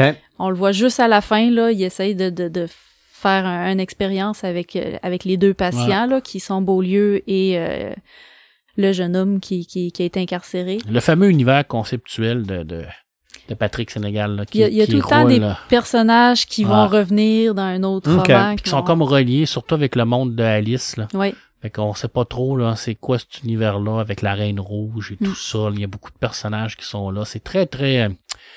Il y, a, il, y a, il y a un petit côté Stephen King au niveau Ouais. de cet univers-là qui se, qui, se promène, les personnages qui sont là. Ils reviennent, tout ça, qui font des petits flashbacks. Euh, Peut-être qu'un jour, il va nous pondre quelque chose qui, qui est comme relié euh, tout ensemble. OK. C'est- Puis euh, pour terminer, ben j'avais pensé à Stephen King parce que Stephen King, il y en a eu des docteurs dans, dans, dans ces histoires-là. Il y en a eu une pléthore. Il y a eu le docteur euh, Louis Creed dans euh, Pet Cemetery. Oui. Il y a eu euh, il y a Docteur Sleep, un Ouais. de Ouais. ses derniers romans qui, qui est sorti que j'ai pas lu encore. Le film s'en vient aussi. C'est la suite de The Shining. Mhm. Oui. Puis il y a eu une infirmière. Est-ce que vous vous en rappelez? Oui, qui était joué par Katy Bates. Oui, C'était- juste- Ah, c'était une Justement, infirmière. qui était oui, Annie White. Ok. Ouais, était folle raide. Et- Qui est l'infirmière sur laquelle on ne voudrait jamais tomber? Dans Misery. Ah, la Ouais. scène où ce qu'il casse les chevilles. Oh. J'étais, j'ai vu ça en salle, moi. Ah, t'as vu ça en Oh. scène dans le roman, là, c'est extraordinairement violent, là. Elle est vraiment folle Mhm. dingue, là. Mais je ne pensais jamais voir ça dans un film. À ce moment-là, Ouais, là, mais c'est parce que tu oui. vois tout, là. Bon, oui, ils ont, non, ils ont non, le- épargné aucun rien. Mm. Ils- Eh. ça fait vraiment mal. Mais il y, avait rien qu'à écrire correctement. Ouais, ça, hein, c'est quoi l'idée de Mais- faire mourir nos personnages Mais, préférés? tu sais, la réalité, des fois, ça dépasse la fiction, parce qu'il y a des Mhm. auteurs dans la vraie vie où ce qui font euh, disparaître les- leurs leurs leurs personnages, puis qui reçoivent des Mhm. lettres de menaces. Ah non, non, Mm. ben, ben, Misery, c'est avant l'Internet, là. Ouais, Mm. Fait qu'imagine si on faisait un Misery 2. tabarouette. hein. Ça va peut-être t'arriver, Joël. Peut-être qu'il y a quelqu'un maintenant qui va lire un de tes romans, puis Je ferai dire... pas de suite. Je veux pas décevoir les gens. Ça fait le tour pour toi? Ouais, ben pour euh, pour les livres, euh, mais Ouais. euh, je vais revenir plus tard euh, sur d'autres choses. OK, OK. Ben moi, en fait, c'est une liste à puces pas mal, mon affaire, de parce que des médecins à la télé, là, il y en a probablement depuis qu'il y a de la télé. OK? Euh, des médecins en noir et blanc, il y en a eu, là. Et c'est surtout des médecins calqués sur la réalité. OK? Donc, moi, le, premier médecin que je me rappelle d'avoir vu dans les années 60, c'était Marcus Welby. Lui, son partenaire, c'était James Brolin, qui est le père de Josh Brolin, qui a joué le rôle de Thanos. Donc ça, c'était de 1969 à 1976. Après ça, c'est quasiment repris par Quincy. OK? Le docteur Quincy. C'est ça. Quincy, c'était un médecin légiste. Oui, puis Et- là, la, la scène du début où ce il, il autopsie un mort, puis là, il y a son copain à côté qui tombe, qui s'évanouit. C'est ça. C'est ça, la générique. Hey, je me souviens de ça. oui. Donc, il, Et là, il est comme... me ramènes des souvenirs. il est comme un peu enquêteur aussi. C'est comme un, un médecin mi-Colombo un peu là. Donc c'était pas c'était pas tant l'hôpital que la raison pour laquelle le cadavre se retrouvait là. là. OK? Euh, aussi bon euh, euh, George Clooney le premier Dans rôle qu'on a connu, c'était dans Urgence, ER en anglais. Euh, le, le- le beau docteur, c'était lui. Là. Euh, mais ça, des, l'expression beau docteur, là, me semble que j'ai souvent entendu ça quand Oui. j'entendais ma mère avec ma tante parler d'émissions de télé. Mais Là. moi, tu me dis cette expression-là, puis je pense à Brad. OK? Dans, euh, Ah, bon. Comment que ça s'appelle? Avec Marc Labrèche. C'est ça, la- le cœur a ses raisons. C'est ça. Ah oui. Bon, il y avait un beau médecin là-dedans. Euh, Anthony Edwards aussi dans ce, ce film-là. Anthony Edwards qui était euh, le, le Goose dans Maverick, OK. Qui Il- était dans la revanche des nerds. J'étais pas sûr, mais j'ai mis Doctor Who. OK? Hmm. Mais Doctor Who est un docteur dans le sens qui est là pour guérir l'univers. Ouais, c'est un docteur du temps. C'est un maître ça. du temps. C'est, c'est, c'est ce qu'on m'a expliqué parce que, mea culpa, moi, Docteur Who, là, c'est le Même chose pour néant moi. pour moi. J'ai jamais écouté un épisode de Doctor Who, jamais, C'est jamais. ça, Pourtant, c'est une référence en culture populaire, ça, cette série. En science-fiction, en, en- regarde combien de fois on l'a mentionné dans nos podcasts. C'est la série qui, qui dure, qui est, qui est, qui est le plus- la plus longue Oui. de l'histoire de la télévision. Quand on a parlé du soleil, on a parlé de Doctor Who. Oui, c'est, une référence en culture geek populaire. mais J'ai pas Mhm. écouté un seul épisode, moi non plus. Moi, j'ai écouté, je pense, euh, le neuvième Docteur. OK. Mais... Qui était lequel? Tanan? Je peux, je peux vraiment pas dire euh, les, les, les noms. Je suis vraiment, j'ai vraiment pas une bonne mémoire, mais euh, en tout cas, si ça me revient, je vous, je vous le dirai. Mais c'est ça, j'ai juste pogné ça de même, sans connaître le début, puis sans écouter la suite non plus. Mhm. puis- mais c'est, c'est, c'est quand même assez addictif là, comme série. Là, t'embarques dedans assez rapidement. On a beaucoup parlé de docteurs masculins. Oui. OK? Oui. Mais à un Mhm. moment donné, au petit écran, et je pense que c'est encore surprise 2 par les temps qui courent, arrive Dr. Quinn. Dr. Quinn, c'était une femme, ça se passait dans le temps des cowboys. OK? Donc, c'est une émission western, mais le nouveau médecin qui arrive dans le village, c'est une femme. Ah, un peu comme Emily. un peu- euh, non, comme Blanche dans, dans Les filles de Caleb. C'est vrai, j'y avais même pas pensé. Ouais. Donc ça, c'était une série qui a quand même euh, euh, connu un très très bon succès, mais je ne peux pas passer à côté de Dr. Doogie. Ouais. OK, Dr. Doogie, c'était, mon Dieu, euh, Neil Patrick Harris. Ok, oui. C'est ça qui était très jeune, évidemment, Le- dans le- ce temps-là, qui avait peut-être génie. 14 ans. Donc, lui, il se retrouve médecin parce qu'il a tout passé les examens, il a fait l'université, il a tout fait. Euh, Dr. House, peut Ouais. pas passer à côté de ça. Euh, Hugo Strange, dans Batman. Un des, un des seuls qui a découvert la- la- la- l'identité secrète de, de Batman. C'est vrai. D'ailleurs, c'est pas ça dans, le- dans un des jeux Batman? Euh, sûrement. Je ouais, je pense pense que c'est que dans oui. un des jeux, ouais. Dans un des jeux. Puis euh, dans, dans Batman, t'as Harley Quinn aussi, qui C'est était à la vrai, base c'est euh, C'est vrai. Qui est une, une psychologue. psychiatre, ouais. C'est vrai. Psychiatre, ouais. C'est vrai. pense. Euh, dans euh, le, le jeu Borderlands, il y a un nouveau jeu, je pense c'est Borderlands 3 qui est sorti cette semaine. Il y a Dr. Z, mais euh, c'est juste parce que je l'ai lu quelque part, j'ai aucune idée. Moi, je connaissais Dr. No, mais Dr. Z. Il y a Dr. No, c'est vrai, il y a Dr. No. Mais Dr. No, il, je me souviens pas s'il est médecin, il est Ouais. docteur en quoi. J'ai aucune idée, moi non plus. Mais il y a aussi Dr. Mario. Hein, si on parle des jeux, Dr. Mario, on place des petites pelules. C'est le, le Tetris C'est- Dr. Mario. c'est le, Tetris- le Tetris des pelules.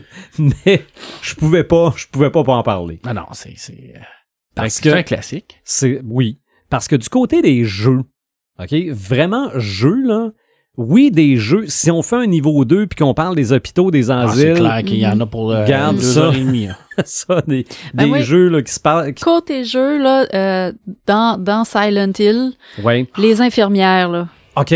Ah, les, avec les yeux les bandés, zombies, là, genre, là. Sont assez effrayantes. Puis il y a des personnes qui font des cosplays de ça, là, puis c'est, c'est, c'est à faire peur. Ok. Vraiment, là, c'est... Moi, je trouve que c'est une belle réussite graphique quand même, là. OK. Avec leur petit chapeau, là. Ah Mm. oui, oui, c'est Mais, vrai. mais tu parles de cosplay d'infirmière, là, l'Halloween s'en vient. Ouais. OK, ça va être populaire, ça. C'est Ben, encore populaire? Hein, tabarouette. Je Je pense, sors plus, moi. je- ben, malgré que je dis ça, ça fait longtemps que je suis pas sorti, moi non plus. La blouse verte de médecin est encore populaire. Là. Ah ouais. Et, euh, Mais pour les filles, là, je pense que infirmière puis police, c'est encore, euh, c'est encore dans les tops. Mais c'est sûr que, bon, là, tu parlais d'Harley Quinn tantôt, puis Wonder Ouais. Woman, et etc. là. Ouais. Mais quand tu reviens d'être allé dans les bars, puis que tu dis, il y en avait de déguisés en infirmière, d'habitude, c'est une bonne nouvelle. C'est pas moi, je fais trop longtemps que je suis pas sorti des bars. Mais bon. Euh, mais. Ça, à c'est ton à petit côté ça- jeunesse. Oui, là. oui, oui, oui, absolument. ou, ou trop gars. Euh, mais à l'autre bout du spectre, parce que là, là, là, j'étais dans l'âge adulte avec le cosplay d'infirmière, euh, en public ou en privé, ça c'est de beaux affaires. Mais au début, on a tout eu une trousse de docteur. Oui. Même que moi, j'arrive de l'époque où on avait même des pilules. OK? Ah, je me souviens Non, pas oui, mais là, c'était des petits bonbons, là, on Mhm. s'entend, là. Mais à cette époque-là, c'était À pas grave. ça passerait Non, plus. non, pas en tout. Euh, à à- à l'époque, là, tu pouvais avoir des bonbons qui ressemblent à des pelules, des cigarettes en bonbons Ouais. ou en le- gomme, Avec, avec le bourreau. à- avec le bout rouge, ou les cigarettes en gomme, t'avais du papier à cigarette autour, là. Ou à peu près, puis c'était la forme du Oui, paquet, puis c'était oui. des fois des Ah, vraies mais marques, là. vraiment des, des camels. Oui. Il y avait les- euh, le Absolument. dromadaire dessus. Absolument. Donc, Il y en avait c'était à chocolat aussi. c'est fort possible. Donc, c'était pas grave si on apprenait aux enfants à se bourrer de pelules parce que c'était des, des pelules en bonbons. Moi, j'ai vécu ça, mais mettons qu'on enlève ça, là. Aujourd'hui, on a encore les faux stéthoscopes puis les fausses machines à pression, les, les, les faux thermomètres. Ah oui, les enfants jouent encore au docteur. puis Absolument. Les adolescents jouent encore au docteur. Ça fait partie de la vie. C'est c'est un genre de concept universel qui C'est ça. fait partie du développement naturel de, de, de l'humain. C'est peut-être pour euh, pour que les enfants aient moins peur du docteur, peut-être. Peut-être aussi. Peut-être euh, aussi, mais ça fait partie du euh, on joue à un autre métier. Oui. Je veux dire, Mhm. euh, euh, des, des, des, des garages pour jouer au garagiste, des, Mhm. des Pompier. outils pour jouer. euh, donc, médecin, ça fait partie de ça. Mais je viens d'avoir un flash. Une partie médecin qui est en fait la partie qui a le plus terrifié les gens dans le film L'Exorciste. OK? Le, Ah. film, le film L'Exorciste, oui, il se passe des affaires, là, c'est bien effrayant, là, puis bon, elle vomit euh, dans la face du gars, puis euh, bon, la tête, il tourne, mais ce qui aurait le plus dérangé les gens en salle, c'est les séquences à l'hôpital. Avec les machines là, qui. Les, les machines, la, la prise de sang, le sang qui sort du cou, les rayons X, Ah, ce la- serait- la- la ponction lombaire. c'est ça, ce serait ces bouts-là qui auraient donné des hauts le cœur plus que le reste. Bon, évidemment, tu as toute la tension du film, là. Peut-être que ça, c'est la, la cerise sur le Sunday, mais parce que ça, c'était vrai. Mm. Donc, t'avais... Sauf que le médecin fumait, là. T'as peu, là. T'as peu, là. C'était vrai. Non, non, mais c'était vrai. L'autre côté aussi, peut-être que c'est réel. Tu sais pas, ouais, peut-être. Mais- Peut-être. Mais euh, Ça fait plus partie de notre réalité, on va dire ça comme ça. c'est ça. Ça a plus de chances de nous arriver que d'être possédé par Pazuzu. Ouais, euh, personnellement, j'aime mieux passer un rayon X Qu'être possédé faire par- par Pazuzu, mais ça, c'est un choix personnel. là. Mais vraiment, là, quand le médecin revient du premier examen, puis qu'il rentre dans son bureau en s'allumant une cigarette, Ah, mais ça, là. ça c'est la réalité. Mon père a été à 35 ans comme infirmier. Mhm. Puis, euh, Ah non, les années- fumait, là. jusqu'à probablement jusqu'aux années 80, là, les Ah, médecins il- devaient fumer dans leur il bureau. Fumait, là. il fumait, il allait sur le, le coin. il- des, des fois même, il fumait avec des patients. Ben c'est ça, oui. C'était la réalité, là. C'était C'était comme ça. ça, là. C'était des bonbons. Ah, à côté des bonbons d'oxygène. Oui. Ouais, mais Toujours une bonne idée. mais non, mais c'est ça pareil. C'était ça. C'était Mhm. la réalité, c'était ça. Après ça, tu te rends compte que c'était complètement stupide, mais euh, c'était comme ça à l'époque. C'est vrai. Le cardiologue qui te recevait dans ton bureau puis qui fumait puis qui te disait faut que tu fasses attention à ton cœur puis Mhm. le patient qui fumait. Mais dans ce temps-là, ça. c'était comme ça. On pensait pas que c'était aussi dangereux que C'est ça. C'était- On se fumait d'en face en disant mange pas trop d'œufs, c'est pas bon pour le cholestérol. Ah, c'est ça. C'était la réalité. Mais c'est vrai, effectivement.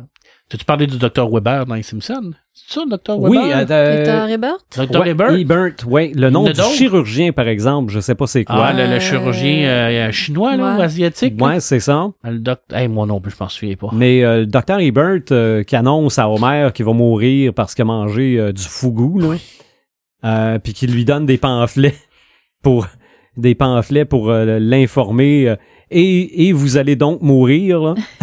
Ah, mais euh, le, docteur asiatique, le- il le sauve une couple de fois, Homer. là. Il l'opère au Oui. cœur une fois. Là. Oui, aussi. Il demande dans la foule s'il y a quelqu'un qui a son diplôme de médecine. là. Oui.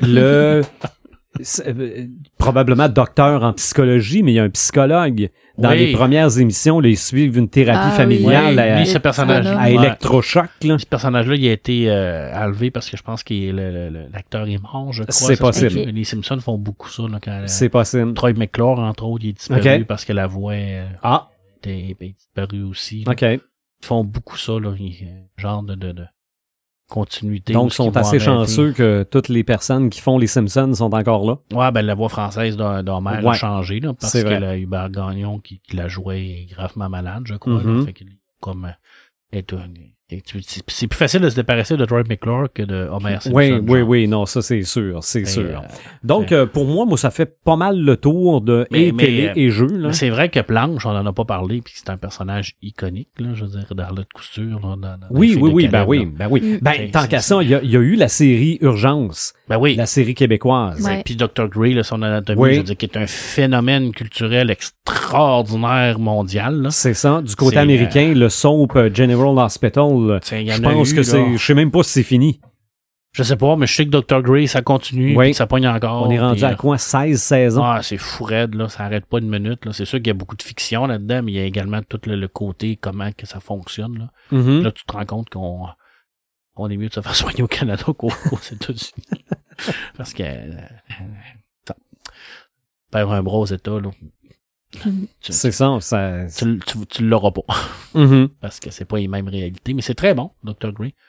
Oui, Honnêtement, là, c'est bien joué, c'est bien écrit. oui. Il y a un très bon casting. Moi, j'ai j'ai écouté les premières saisons, mais donné, là, quand ça fait euh, décroche, là, euh, ça fait partie de la culture populaire. là. C'est ça. Présentement, là, c'est extrêmement populaire. là. C'est ça. Donc, des, des émissions, de toute façon, dans des métiers, euh, je vais dire, classiques. là.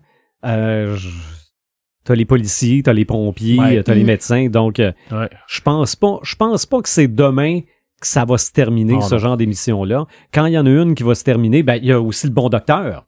Ouais, Ben oui, nouveau, oui, le bon docteur, le, genre euh, de docteur Asperger, là. C'est ça, exactement. Celui Ah. qui euh, tenait le rôle de Norman Bates dans Bates Motel. Ouais, c'est vrai, ça, c'est, c'est, c'est assez populaire aussi. Mhm.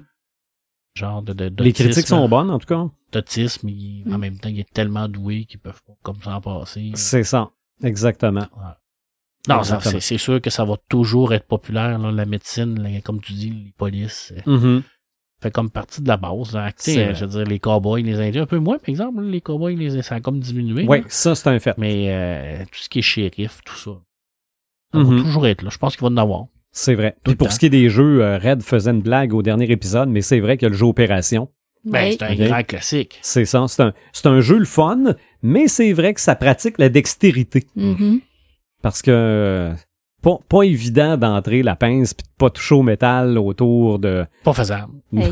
Puis dire qu'Astor font tout ça avec des petites caméras, un petit Ah, tube, ouais. puis Ouais, ça a Ouais. beaucoup euh, fini évolué. les hein. pinces. Bon, ben ça veut dire qu'il Fa- faut, Faudrait réinventer le faut- jeu Opération. faut réinventer le jeu Ouais, Opération. mais c'est vrai que la médecine a évolué avec la technologie, avec les, Mhm. les caméras, la, la nanotechnologie, Mhm. Ouais. les, les imprimantes 3D avec la fameuse imprimante qui, qui, qui imprime des, des- la peau sur les, les- les Mhm. grands brûlés. Des euh, prothèses, les prothèses. Écoute, les prothèses, on est des années-lumière. On est pratiquement là. euh, Ah oui. on est dans la science-fiction, là, je veux dire. tu m'allumes sur quelque chose. Je me rappelle pas du nom du médecin, mais il y avait un médecin dans l'homme bionique et la femme bionique. Ben C'était oui. le même dans les deux. Ben oui, c'est lui qui, qui construit les, euh, C'est lui qui construisait les prothèses les bioniques. prothèses bioniques. Fait que c'était précurseur hein, quand on regarde Ah, ça. c'était, c'était complètement farfelu à l'époque. Et tu regardes ça aujourd'hui, on est rendu là, là. Oui, On est absolument. rendu là, on est, on est rendu avec des prothèses qui sont capables de, de, de, de, de, de- de réagir avec les, les, les, les, Oui. les- les chocs électriques du cerveau. Oui. Euh, on redonne des sensations à des gens qui en ont plus. Euh, on, on sait quoi la limite? Il n'y en a pas, là.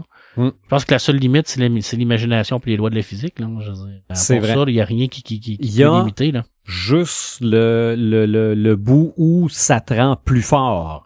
Dans l'homme bionique, la femme bionique, là, je veux dire, leur prothèse permettait de défoncer Ouais, des ouais. murs puis lever des autos. Là. Ouais, ouais, ça, ça, c'est ça, c'est ça, c'est les lois physiques. là. C'est ça. Mais il y a des exosquelettes Ouais. qui permettent à quelqu'un de courir plus vite ou de moins se fatiguer ou de sauter plus haut. Mais ça, c'est des ajouts. Ça que existe tu fais, là. déjà, là. Mm. Ouais, là, on est plus dans les mécas, là. C'est ça.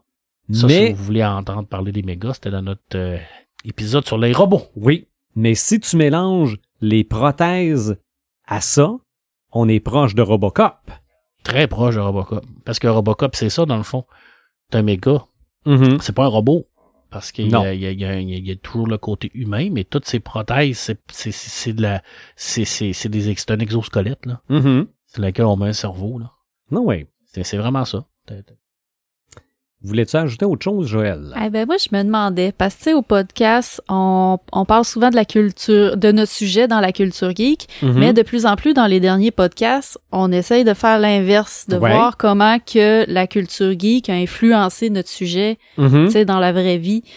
Euh, je me suis dit, il doit y avoir ça, des docteurs geeks dans la vie, tu sais, c'est... Ben, à quelque part, peut-être que Patch Adam pourrait entrer là-dedans. Ben oui. Puis à la base, d'après moi, un docteur, c'est geek. C'est des Ouais. gens qui sont assez passionnés par les sciences, euh, Mhm. qui ont lu probablement beaucoup euh, plusieurs études scientifiques pour réussir à atteindre leur doctorat. Ouais.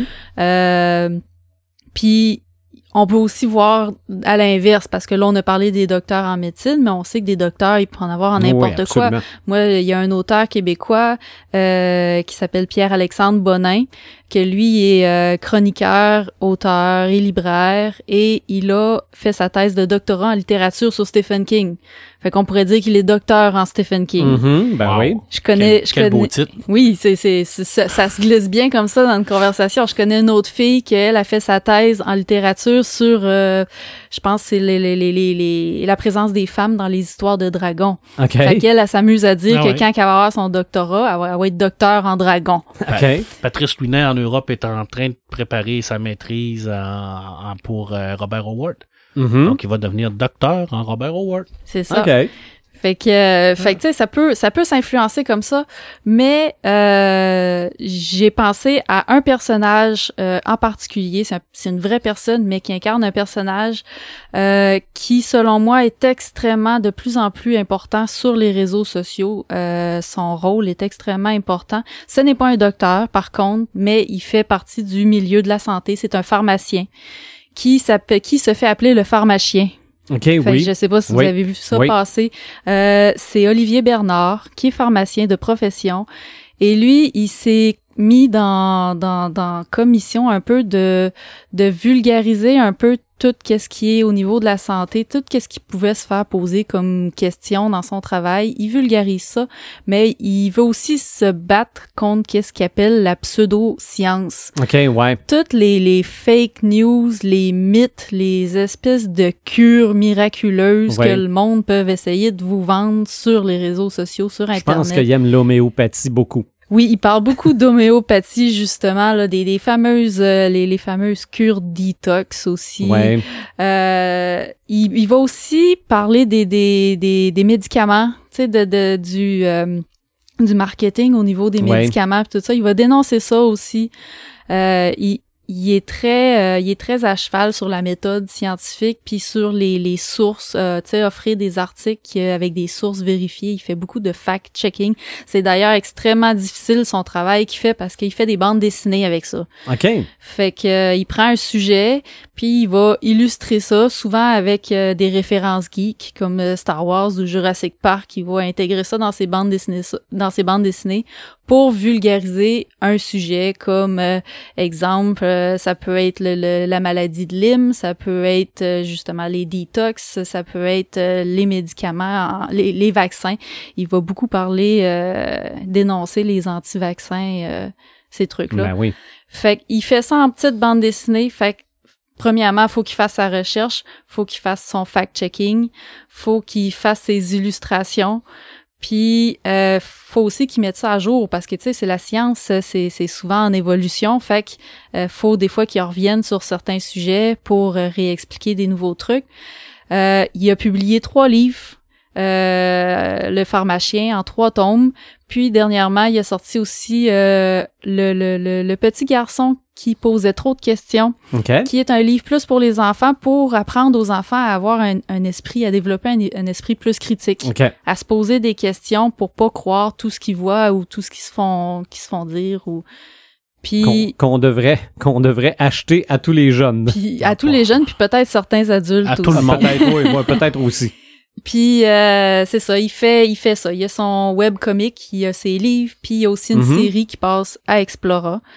Puis euh, moi je pense que c'est c'est dans, dans le summum du euh, du geek là en, en santé qu'on qu'on peut trouver là qui, qui a été influencé euh, un peu par la culture geek.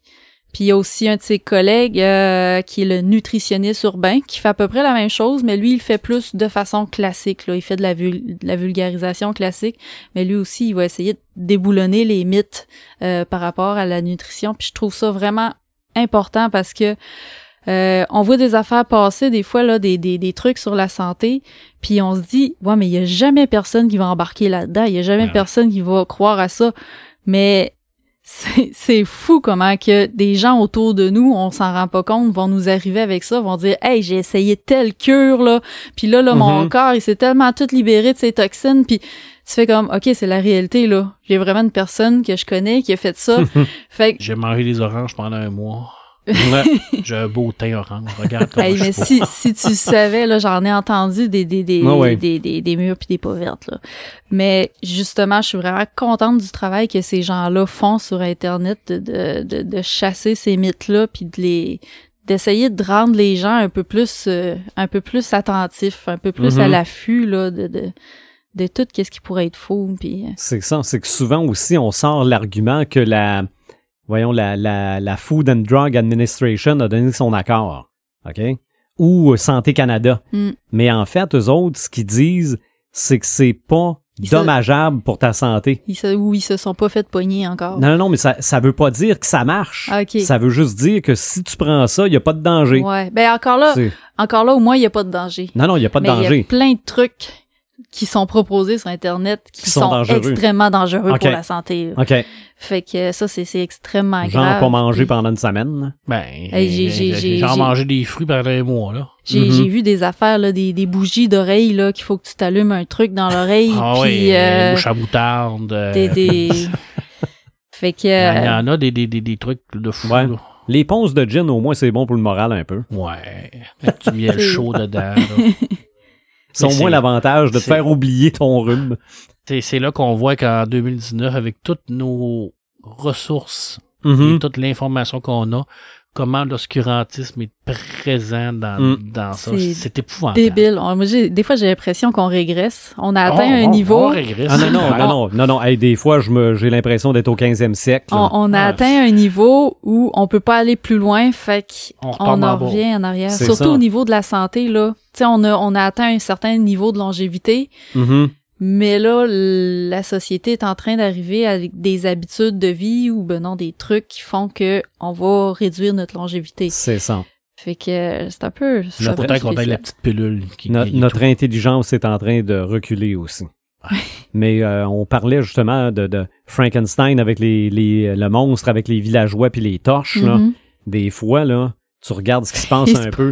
On- Ben, le pharmacien, des fois, euh, Oui. il se fait courir après avec des torches. Ouais, là. ouais, ah oui, ça. clairement. Oh, puis oui. euh, je voudrais pas voir les messages qu'il reçoit là. Mhm. Alors, Il y a des, des. Puis c'est parce que souvent, c'est qu'il y a des gens qui font de l'argent en arrière de ça. Oui. et Ah, non, non, tous ben, ces, c'est- ces trucs-là. C'est là, sûr que lui, lui, si c'est comme le, le, le, le magicien, il y avait. qui il y avait- dévoilent les trucs. C'est ça, il y a déjà eu ça à un moment donné à la télé, là, un magicien qui dévoilait Ouais. les trucs. Oui, là. avec le masque noir Ouais. et blanc. Eh, monsieur, il n'y a pas eu de la vie facile. C'est pas pour rien qu'il se montrait pas le visage. Mais moi, je pense que le pire médecin, pis ça, on en, on en parle pas parce que c'est pas quelqu'un en particulier, c'est l'auto-médecin. Oh, ouais.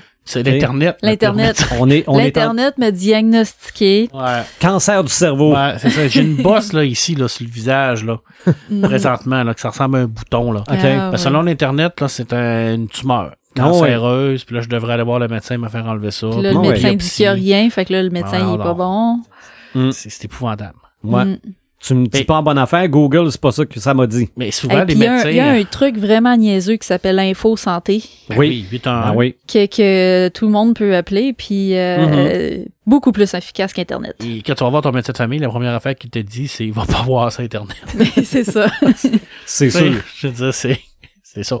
Mais là, je, je tire l'élastique peut-être un peu, là, mais peut-être pas tant que ça. Tu parlais de, de culture pop par rapport aux médecins. Ouais. Des fois, les médecins ont euh, recours à Spider-Man, Ouais. à Batman, Ben oui. Ben, on- à, à on- tout ce qui est personnage de on culture sait pop. que là. la, la, la- ceux qui font les, les, les cosplays de Star Wars, là, la 50, euh, 500 Ouais, Unième- 501e. 501e, moi, me semble, c'est ça que j'ai dans la tête. Là. ils vont dans les hôpitaux justement pour euh, motiver les enfants puis euh, leur remonter le moral. Hey, moi, je lui lève le- mon, euh, mon chapeau, je serais pas capable de faire ça. moi. Le- Ouais, souvent, mais, euh, souvent, la guérison, euh, ça passe, ça part Mhm. Par le moral. par le moral, puis ça part par le cerveau. C'est ça. C'est Faut ça. jamais oublier que le- le- le- l'organe en haut, là, je veux dire, c'est lui qui contrôle tout. là. Mm. Mhm. Il, puis il est puissant, là. Et souvent, le moral, ben, ça peut donner un petit boost qui C'est fait ça. en sorte que ça, ça, ça redonne espoir, ça. puis ça peut, ça peut débouler. Non, Parce puis, que ça- euh, puis eux, c'est ça, ils, dans les Comic-Con, quand vous allez vous faire prendre en photo avec eux autres, euh, ils ramassent de l'argent, c'est justement pour ça, là, pour Ouais. en Ok. donner dans les hôpitaux, puis euh, sais, pour, pour aller voir les jeunes, puis tout Parce que souvent, on voit ça, les acteurs du MCU, là, Mm. euh, qui Oui. se promènent dans les hôpitaux. Oui. là, on voit Captain America, Tony Mm. Stark. Tony, Tony Stark, a déjà amené une Une prothèse. prothèse à un jeune garçon. Ah, euh, tu sais, je veux dire, c'est, tu sais, puis Mhm. souvent, c'est, c'est, c'est, ces jeunes-là, il y en a qui sont en âge de comprendre que Mm. c'est, c'est de la fiction, là. Je veux dire, c'est, Mhm. c'est pas, c'est pas, c'est pas toutes des tatanes, là, puis ils sont pas toutes poignées d'un cancer du cerveau, là. Ils savent bien que Captain America, il existe pas pour vrai, là. Mhm. Mais c'est pas ça le concept. Mm. tu sais, C'est le concept, c'est, le bonheur, c'est, la, ça. la, la joie d'avoir euh, cet acteur-là qui joue un rôle, puis qui vient te voir, puis qui, tu sais, là, tu te dis, j'ai capté, même, même nous autres, là, je veux dire, moi, là, je veux Mhm. dire, j'ai j'ai 44 ans, là. Tu sais, je vois euh, débarquer euh, Robert Downey Jr. ici, déguisé en, en Iron Man ou en Tony Ah, Stark. je serais, je- ouais, j'aurais yeux, j'aurais yeux mouillés, je pense. là, mais je capote, là. Je, je sais bien que c'est pas le vrai, mais je capote pareil, là. Tu sais, dire, c'est c'est le fun. Non, Puis oui. C'est vrai que c'est c'est très utile. Puis ça, c'est le concept même de Patch Adams. Oui. Oui. oui, absolument. Quand Absolument. On, on voit ce que lui a fait. C'est ça. C'était ça son concept. C'était Mais- de partir par là. Partir par le, le- le- par l'humour, par la, la- le moral, par, par faire en sorte que l'hôpital soit pas un lieu de mort. C'est ça. T'sais, oui. Souvent, maintenant, on voit ça là, de plus en plus en Europe. là, Il y, y a beaucoup d'artistes BD qui sont engagés pour aller faire des fresques dans les hôpitaux, Mm. euh, surtout dans les places où ils font de la radiothérapie, Mhm. euh, où ce qu'on va, on va essayer de, de, de rendre l'hôpital plus vivant, plus convivial, pour pas que quand tu rentres là, ça soit beige, puis que tu as l'impression d'être dans un, un corridor de la mort. Là. C'est ça. Un peu, C'est ça. un peu comme au, on a au au, Québec. purgatoire. C'est un peu comme on a au Québec. là. C'est plate à dire, là, mais coup, Ça, ça va, ça semble vouloir changer, ben, mais un là, coup de peinture, là, ça ouais, fait pas de des- tort des fois. Là. c'est sûr. Mais moi, ça serait le bout où tu vas là pour leur mettre un sourire dans le visage, je peux comprendre. Mais à un moment donné, tu peux tomber sur un ou une qui va te dire pourquoi tu m'aides pas. Ah ouais, Ok? ça c'était. Ah non, non, non, non, non. Hey, crème, non, non. euh, C'est. je- Ou je, je vais-tu mourir? Regarde, je veux jamais me faire poser cette question-là par un enfant dans ma ça vie, là. épouvantable. Ben, par n'importe qui, finalement, là. Mais euh, non, non, ça, ça, garde. Et, c'est- c'est- Ça, Ah, ça, ça- c'est ça c'est des c'est héros. Qu'est-ce C'est que tu réponds à ça? C'est des vrais héros. Qu'est-ce J'ai que tu aucune idée. réponds à ça? Je sais pas. J'ai aucune idée. C'est parce Regarde, que ça c'est même. c'est- c'est des acteurs, là, je C'est dire, en ça. tant que tel. Là. Mais c'est la même chose pour ceux qui font le Père Noël, là. Ah. OK? Des fois, ils peuvent se faire demander. euh, Pourquoi, pourquoi que- t'as- tu fais pas euh, revenir mon petit frère ou ma c'est mère? ça, Puis, c'est ça. Mon, mon père va-tu être là pour Noël? Puis euh, souvent, c'est, c'est, ces questions-là, c'est, c'est euh, eux, faut, eux, faut, faut qu'ils répondent comme ils peuvent, mais les médecins, eux autres, ils vivent avec ça tous les Mm. jours. C'est ça. Mm. Mais il faut qu'ils T'sais. disent, eux autres, ils disent la Les vérité. autres, ils disent la vérité. Mon père disait euh, que, que, que ce qui était le plus difficile dans, dans ces 35 ans de, de, de, de, de pratique, c'était la mort. Mhm. Tu sais, Quand tu perds un patient, euh, que tu es obligé après ça avec le médecin d'aller voir la famille et tout ça, d'expliquer tout ça, et tu tu t'habitues pas à ça. hein. Mhm. Ça fait 10, 15, 20, 25, 35 ans. Ah ouais. Tu peux pas t'habituer à ça, puis ça, ça laisse une trace. Chaque patient te laisse une trace. Que positif ou négatif.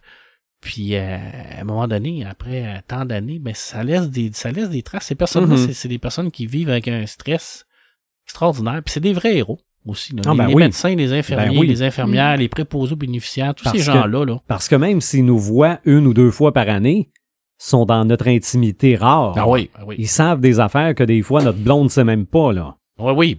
Oui, Effectivement, oui. Regarde, on sait pas, là.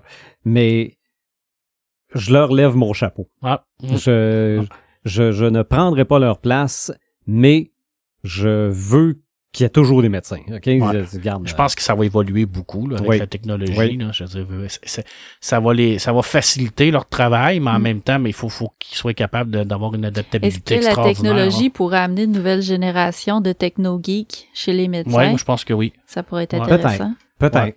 Moi je On- pense qu'on va avoir vraiment une fusion entre peut-être là, le, le côté euh, techno et médecin. On, le voit là, mais euh, C'est ça, parce plus qu'en, poussé là. parce que c'est, on est encore, ben, en tout cas, pour ce que moi je connais, là, on est encore au point des visites un à un. Oui. Mm. OK? Faut aller dans le bureau du médecin. Mm. Oui. Mais à un moment donné, ça va peut-être être, euh, Ton cellulaire. Ouais, ou par Skype, ouais, c'est ça. Ah, ou- peut-être Non, une mais une, capsule une dans petite ton bras. prise de sang sur, sur ouais, ça. une capsule, Tu- une puce. C'est ça où tu, où tu liches ton écran, puis Non, mais de la nanotechnologie, là. ça analyse ta salive, puis une Google petite, t'a euh, dit que t'as le cancer du cerveau.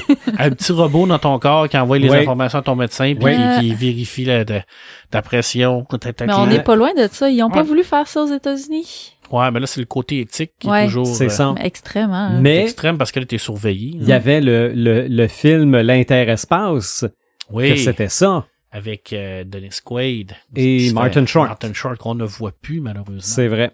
C'est vrai. Il était dans un petit vaisseau, dans un petit vaisseau qui se promenait dans le corps humain. Hey, c'était bon, ça. Mon C'était, Dieu, c'était bon. très drôle. C'était très drôle. Ouais, c'était- il était censé être dans un lapin, mais en fin de compte, il a été transféré dans un corps humain. Là. C'est ça.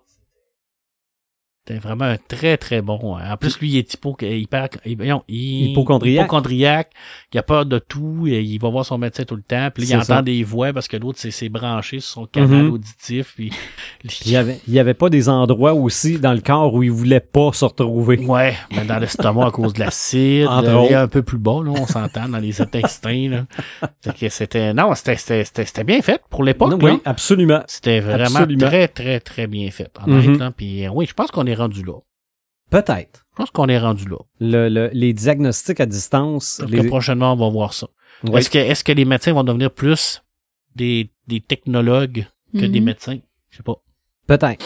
Ou ça va prendre justement euh, un ajout à leur formation pour euh, ce qui est des technologies. Ouais, c'est clair que les nouveaux médecins qui sortent présentement sur le marché du travail ont rien à voir avec les médecins qui sont. Mhm. On s'entend-tu, là? Peut-être que tu vas voir ton médecin de famille qui a 60 ans, là. C'est ça.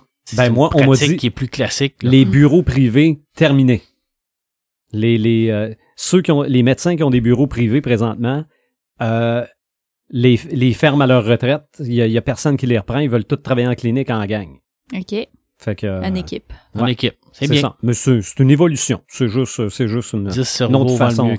C'est ça. C'est une autre façon de travailler. De toute façon, il y a Google. C'était quelque chose. Google. Bon, oui, bon, oui, absolument. Pas de stress. Hein, tu tapes cancer du cerveau, puis ça vient, ça vient T'as de mal à la tête, t'as mal à la tête, c'est c'est une tumeur, c'est sûr et certain. C'est sûr. c'est- Puis en plus, euh, t'es sûr que c'est, c'est, c'est, c'est un rhume que t'as? Oh, je sais pas. Mais je pensais que c'était la consomption, là, selon ce que les recettes que j'ai faites, mais c'est Ah. vrai que c'est parti. Là. OK. Mais à l'Ebola, c'est aussi les mêmes symptômes. Il n'y a pas de cas d'Ebola au Québec, Non, donc moi- je pense que je suis safe. Mouche de moutarde, Marc. Mouche de Ouais, moutarde. ouais, c'est c'est Fonce de gin. Base de chin avec du miel chaud dedans. C'est ça, exactement. Mais, mais, il faut, faut quand même pas euh, laisser tout ça de côté. là. Je veux dire, l'homéopathie, moi, je suis pas quelqu'un qui croit beaucoup à Mm. ça, mais il y a quand même des, des, des, des, des, des recettes puis des remèdes naturels qui ont été ça. utilisés par nos, euh, nos grands-pères, nos grands-mères, les autochtones, qui, euh, qui, qui, qui, qui fonctionnent. Là, C'est parce ça. que c'est Au c'est moins une pour recette soulager, de base. soulager les symptômes. Ouais, mais tu Mais, sais, tu sais, euh, tu vas le savoir. Moi, si ta grand-mère te dit de le faire, de le faire, je te dirais peut-être. Mais encore là, vérifie pareil.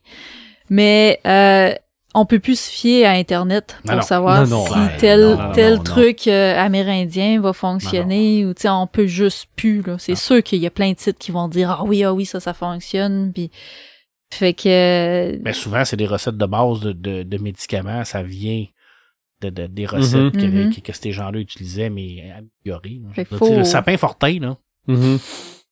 Tu sais, je veux dire, c'est, c'est, c'est toujours baguin du, des, des, des produits naturels Mm. mélangés Ouais. ensemble qui, qui fait une chose dégueulasse, qui, qui pue, qui est dégueulasse, mais ça fonctionne. Une bonne shot de sirop Lambert. Et voilà. Bon. Ça fonctionne-tu ou ça fonctionne J'ai pas? aucune idée.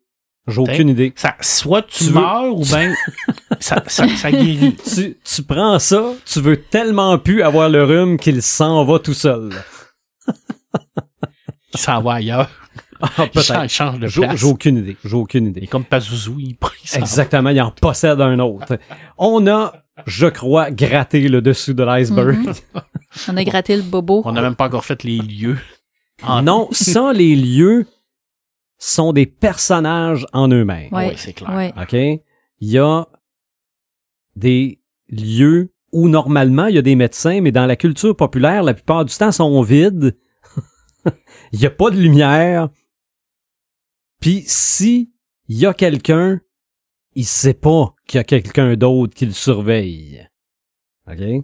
Donc si on fait un niveau 2, ça va être hôpitaux, asile. Je pense qu'on va s'amuser pas mal. Beaucoup de plaisir. Ouais. On va peut-être se le garder pour l'Halloween. Hein, pourquoi Ouh. pas? Ouais, c'est ben malgré que regarde, on verra là, rendu à l'Halloween, mais euh, parce que je pense qu'on n'avait pas le goût de faire Lovecraft Ouais, on est dû Ouais. pour Lovecraft. à l'Halloween. Mais bon, regarde, c'est tellement loin l'Halloween, on a le temps d'y repenser. Pas si loin que ça. là. C'est dans deux Un podcasts. mois et Dans deux podcasts. là. ça ça s'en vient vite. Là. Je- non, je pense que c'est- ça doit être le, le- ça doit être le podcast 85. Ah, puis c'est un Ouais, beau chiffre en même temps. sens. 85, Ouais. 8, 5. Ouais, 13. ça fait 13. Ah non, Marc le numérophobe. Allons-y avec nos samalumes samétins, puis je pense que les samalumes, Marc, t'en as quelques-uns. Ben, euh, au début, j'avais dit que j'en avais trois, mais là, je, je, je, je- j'en oublie un, mon troisième. C'est Ok. pas grave. Je vais commencer par euh, saison 2 d'Happy. Écoute, euh, la saison 1 était, était basée sur les euh, le, le comic de, de Morrison. La saison 2 est complètement indépendant. On continue l'histoire de, de, de Happy. Euh, c'est, tellement irrévérencieux, tellement euh, absolument horrible au niveau de la violence gratuite. Euh, c'est- écoute, le premier épisode, il y a des, des, des nonnes qui se réveillent avec des, des, des, des ceintures d'explosifs partout sur eux autres. Puis ils courent pour essayer de trouver le détonateur parce que là, le, le méchant il leur a dit que si vous pesez sur le détonateur, il y a rien que la personne qui pèse dessus qui meurt, puis toutes les autres vont être sauvées. Fait que là, il y en a une qui veut se sacrifier, mais c'est le contraire qui arrive. OK. Fait que là, tout, tu- la scène, c'est absolument...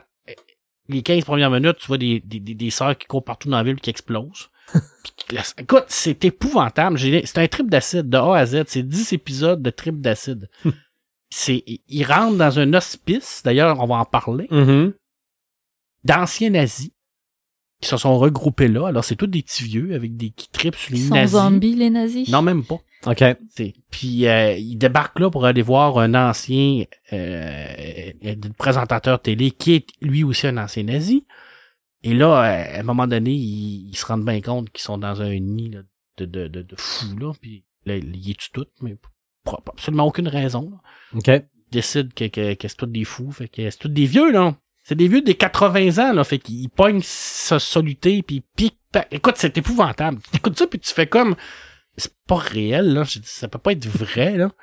C'est comme non, là. C'est comme trop, là. Ben, c'est ça pendant 10. Tu sais, c'est 10 épisodes de malaise. Ok. là. Mais c'est tellement... Ouais, mais ça mène-tu quelque part? hein, Ben oui puis non, là. Mais c'est pas important.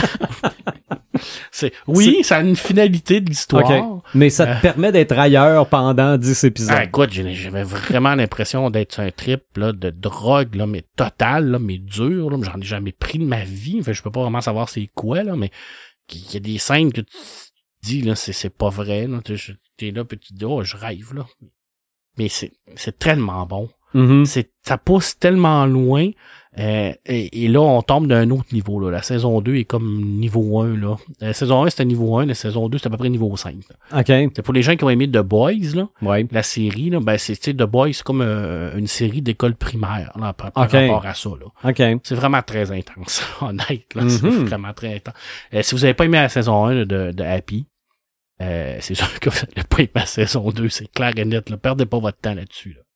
Puis si vous aimez pas les trucs déjantés, là, violents, pour absolument aucune raison, là, cherchez pas pourquoi, ni, ni comment, là, écoutez pas ça, là. Je veux dire, c'est- c'est- y a- y a- il donne pas d'explication t'as pas besoin de comprendre. Là, je veux Ok. dire, c'est, il y a un vieux nazi devant lui, il prend son soluté puis il transperce. Là. Pourquoi qu'il le fait, c'est pas important. il le fait, c'est tout. C'est, c'est, c'est-. Mais en même temps, t'as pas de compassion pour eux autres parce que c'est tous des vieux nazis. Ouais.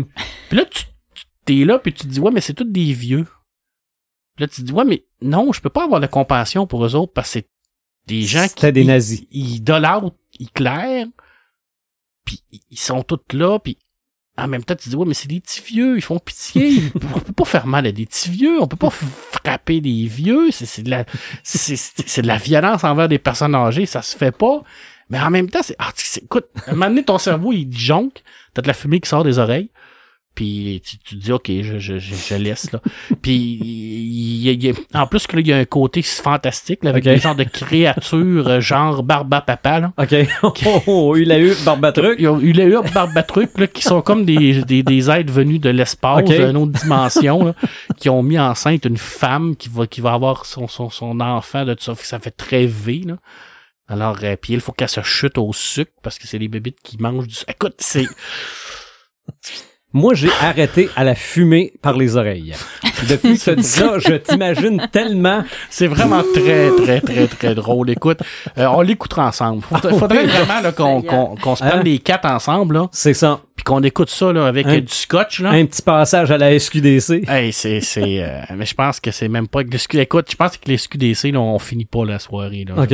On en écoute trois épisodes, puis on, on meurt après, là. Je veux dire, ça va être comme, ça, ça va être trop comme intense, là. On peut pas finir la soirée, là. Avec du scotch, peut-être, parce qu'il Ouais. s'endort un peu, là. OK. Mais, euh, peut-être qu'à un moment donné, on va se rendre compte que, Ouais. Mais fa- faudrait que je retrouve le, le, le, le whisky euh, prohibition à 50% oui, ça, ça serait Ça, ça, parfait. hein? Ça serait parfait, ça. Je me suis, euh, je me rappelle de beaucoup de débuts de soirée. Un verre pour chaque personne qui meurt. Et dans les 15 premières minutes, on est à peu près 25 verres. OK. On est mort. Vous allez en prendre un pour moi, je vais être mort. Ah, C'était c'était bon, ce scotch-là, mais c'était fort en Eh. Euh, deuxième, ça m'allume parce que le Oui. troisième, je m'en souviens pas. Je l'avais dit dans le pré-show, mais...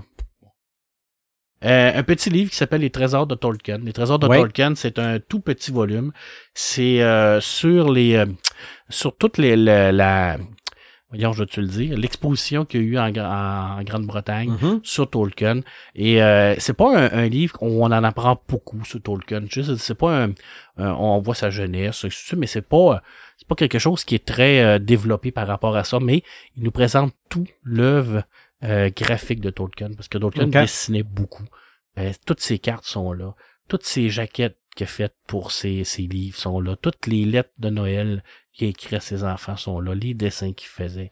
Et c'est là que tu vois à quel point il était talentueux, à quel point Mhm. il était doué dans tout ce qu'il faisait.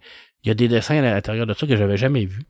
Il y a des cartes que j'avais jamais vues non plus de ma vie. Euh, Des cartes vraiment là, de. En plus, tu l'évolution des cartes, les premières cartes que fait du Silmarillion, le deuxième, et ainsi de suite. Tu vois toute l'évolution annotée, tout ça. Et c'est tous des, des documents d'archives, bien entendu. C'est un magnifique petit livre. Pour tous les amateurs de Tolkien, là, c'est extraordinaire. là. Vraiment super bien fait, là. Ça vaut vraiment la peine. là. Puis c'est le fun parce que toute cette partie-là, ben, on n'a pas la chance, nous, de, de le voir parce que présentement, il y a une exposition de Tolkien qui va commencer à la BNF, Bibliothèque nationale de France. On s'entend-tu que j'aimerais bien ça, aller à cette exposition-là, là, mais c'est c'est loin un peu, là. Ouais. Mais tu sais, nous, on peut-être qu'un jour, ça va venir à Montréal, j'en doute, là. Ou en a- réalité virtuelle. Ben oui, je sais pas, là, j'ai- mon, mon contact, là, Xavier Mathéos, qui, qui nous écoute souvent, j'ai demandé là, s'il y avait une possibilité de, de, de voir ça en virtuel. Ouais. Il, est- il est censé y aller, là. Ou de pousser pour que on envoie le, le technicien en documentation de la bibliothèque, Mhm. euh, François Hertel, de- du cégep de l'Apocatière, en, en mission. On va oublier ça. On va oublier ça. Comment ça s'appelle, ce petit livre-là? C'est euh, les trésors de Tolkien. C'est vraiment très, très bien fait. Puis pour quelqu'un qui n'a pas de connaissance de, de Tolkien de base, ça explique très clairement sa jeunesse, la Ok. de Bilbo, euh, le Seigneur des Anneaux aussi, comment il a construit ça, le Silmarillion. Tu sais, les livres de base sont là, ça, ça, tous sont légendaires, comment il l'a fait, euh, sa relation avec Edith. Regarde, il y a des Oui. magnifiques photos de sa, de sa conjointe et de lui étant jeune que j'avais jamais vu. OK. Il y avait vraiment des trucs là-dedans que j'ai fait comme j'ai jamais vu cette photo-là, j'ai jamais vu ça, j'ai jamais vu cette carte-là. OK. Euh, c'est, très, très bien fait pour ça. Ben moi, j'ai vu la page couverture parce que tu Oui. l'as mis sur Ah oui, Facebook. ça, c'est magnifique page couverture. Puis je l'ai compris Et voilà. parce que c'est c'est le dragon dans Bilbo. Ah, ok. OK? C'était. euh, couché sur son or. Il fait. euh, il, il faisait. euh, il- il- c'était pas un roman illustré, mais tout son œuvre, quand il l'a écrit, euh, il illustrait.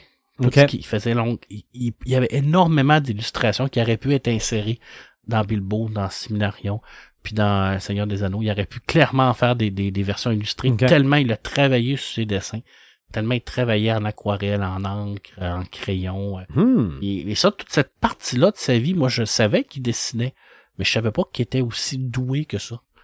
Hein, J'avais pas conscience qu'il avait fait beaucoup de choses comme ça. Moi, ça m'a permis d'en connaître encore plus. Bon. La preuve qu'on en apprend tous les jours, malgré qu'on ait une vrai. grande passion sur quelqu'un, mais on a toujours des, des, des petits trucs cachés. Même s'il y a du euh, connu, du connu, il Ben reste toujours de l'inconnu. Ouais, exactement. Alors moi, il y a une carte d'ailleurs qui, qui m'a euh, titillé un peu la, la- l'esprit parce qu'il y a une, une place où ce que à droite du Mordor, il y a un petit truc qui ressemble beaucoup à la carte qu'on a vue dans la prochaine série. Alors, euh, il y a, a peut-être des trucs qu'il faut que je relise dans le second âge parce qu'il y a peut-être des affaires que j'ai pas trop compris. Alors, je faut que je recommence là, mes lectures parce que il y a des indices. Il nous laisse beaucoup d'indices pour la prochaine, la, la prochaine série qui vont Mhm. sortir. Puis, euh, je pense qu'il y a des affaires que j'ai pas tout compris. OK. Alors, partons à, à la recherche. C'est comme Ben une chasse au trésor. C'est super Ben, le fun. c'est fun, certain. Tellement, là, c'est incroyable. Fouiller et découvrir. Tellement tout seul à être excité, mais c'est pas grave. Ah, il y en a peut-être d'autres. Euh, Ah, Sûrement, ouais. J'espère. Joël? Oui. Euh, ben moi, comme je vous parlais en pré-show tantôt, je suis dans euh, une phase de de- d'horreur, épouvante un peu. Euh, autant Mais euh, pas une phase de nostalgie aussi? nostalgie, ouais, c'est ça. Puis euh, autant en, en, en jeunesse que pour adultes. OK. Puis euh, ce que je voulais vous parler dans mon Samalume, ben c'est une, une web série jeunesse qui est faite au Québec. C'est euh, ça s'appelle Safou la chienne. OK. Et c'est inspiré d'une revue euh, de bande dessinée pour les jeunes euh, qui se spécialisent dans l'horreur. Euh, qui, je pense, c'est des gars de Lévis qui ont qui ont commencé à, à éditer cette bande dessinée là. Puis c'est des petites bandes dessinées courtes, genre une ou deux pages chacune. Euh, puis ils ont décidé d'adapter le bande dessinée en genre de court métrage. Fait que c'est des, des, des petits épisodes d'environ cinq minutes. Euh, mais assez efficace quand même là. Au niveau de l'épouvante là, on, on revisite beaucoup là des des euh, c'est beaucoup inspiré de légendes urbaines. Euh, puis on va aussi avec la nostalgie dans ces petits vidéos là justement là. Fait que euh, on va faire des références mettons à à des livres de Stephen King ou on va faire des références euh, à, au, au roman Frisson justement. Il y a une une ambiance justement des romans frissons qui se retrouvent là-dedans aussi de, de, des- des émissions comme Fais-moi peur euh, où est-ce qu'il y a quelqu'un qui raconte une histoire Ouais. de peur Euh, vraiment j'ai trouvé ça puis je, suis- je, je suis en retard un peu parce que la saison 2 va sortir bientôt Euh, la saison 1 je pense que c'est huit épisodes euh, toutes des, des histoires séparées, des histoires différentes. Puis je trouve ça cool parce que j'avais eu la chance de feuilleter un de ces magazines-là euh, dans une bibliothèque. Puis euh, j'ai vu les bandes dessinées que j'ai lues, je les ai vues adaptées comme euh, il y en a une que c'est euh, Karate Kill. Puis euh, qui où est-ce que c'est un jeune homme qui joue du karaté puis euh, qui fait du karaté en fait puis qui décide de se filmer puis là quand il va regarder la vidéo, ben, il va voir qu'il y a quelque chose d'autre en arrière de lui sur la vidéo. OK. Et puis euh, ça c'était dans la bande dessinée, puis dans le dans le petit court métrage, on y a rajouté une petite fin en plus de ça, une fin que je m'attendais vraiment pas, surtout un truc pour les enfants. Fait que euh, fait que c'est ça mon mon mon ça m'allume ça matin, c'est la web série, la mini web série euh, Ça fout la chienne. OK. Ça aurait pu fitter dans notre euh, épisode sur les histoires de feu de camp. Ouais, oui, tout à ouais, fait, vraiment. C'est euh, c'est disponible sur YouTube si euh, si jamais ça vous intéresse. C'est gratuit. Alors pourquoi gratuit. vous en passez? Mm, mm. Ben oui. Très bien fait. Absolument. En parlant de vidéo, Oui. écoute, faut que je te compte une autre scène de Happy parce que je suis comme dedans, là. Il y a La- un des la personnages. boucane va me sortir Ah, par les oreilles. Deux minutes. Il y a un des personnages qui fait des, des cassettes VHS sur des, des, des gens euh, très haut placés pour faire du chantage sur eux. OK. Alors, le Des personnage. cassettes VHS. Ouais, oui, VHS. oui, oui, oui, parce que les- ça, ça se pirate pas des VHS. Ah, ok. Tu comprends? Fait que lui, il garde ça dans, dans, dans des boîtes, puis ça se pirate pas parce que c'est pas d'une. C'est ça. Tu Le peux pas aller personnage copier dans la boîte. Mais c'est ça, ça. mais ça passe au feu. Ouais, mais ça, c'est pas grave. ça. C'est des détails, ça. oui, c'est vrai, faut pas, faut pas se casser Faut la pas tête. se casser la tête. Bref, le personnage Sax, qui est un ancien policier, qui est un genre de fou braque, là, il va les voler. OK.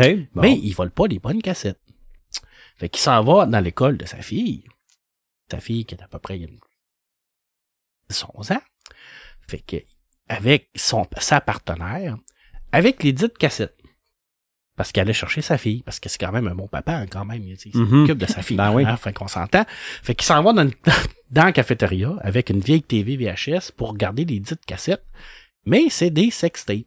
OK. Mais là, ils sont dans une cafétéria d'une école catholique. Où ce que les jeunes ont toute une croix tatouée avec euh, des, des hosties d'en face, là, parce que Mhm. c'est- c'est en train de regarder des sextapes pendant que toutes les jeunes filles de 12 ans sont autour, puis qui regardent ça, puis là, tu fais comme, ouais, mais non, ça se peut pas. Mais arrêtez, c'est, non, c'est trop. Puis, ils, puis là, ils se parlent entre eux autres, là, c'est Mhm. deux adultes, là, puis ils disent, ah non, mais c'est pas ça, là, c'est pas une bonne cassette. Mais qu'est-ce que t'as pogné là? C'est pas une bonne affaire, mais là, ouais, mais arrêtez-les. Elle joue la cassette Ben, pendant elle joue pendant qu'ils se parlent, là. Puis là, les, les petites filles sont en arrière, puis font comme...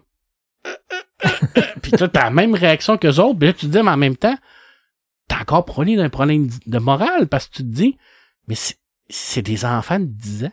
Puis là, tu te dis, ouais, mais c'est drôle. Non, c'est pas drôle. Puis là, tu te dis, ouais, mais c'est donc bien malsain. Puis là, tu comme, ah, que je veux plus. c'est ça.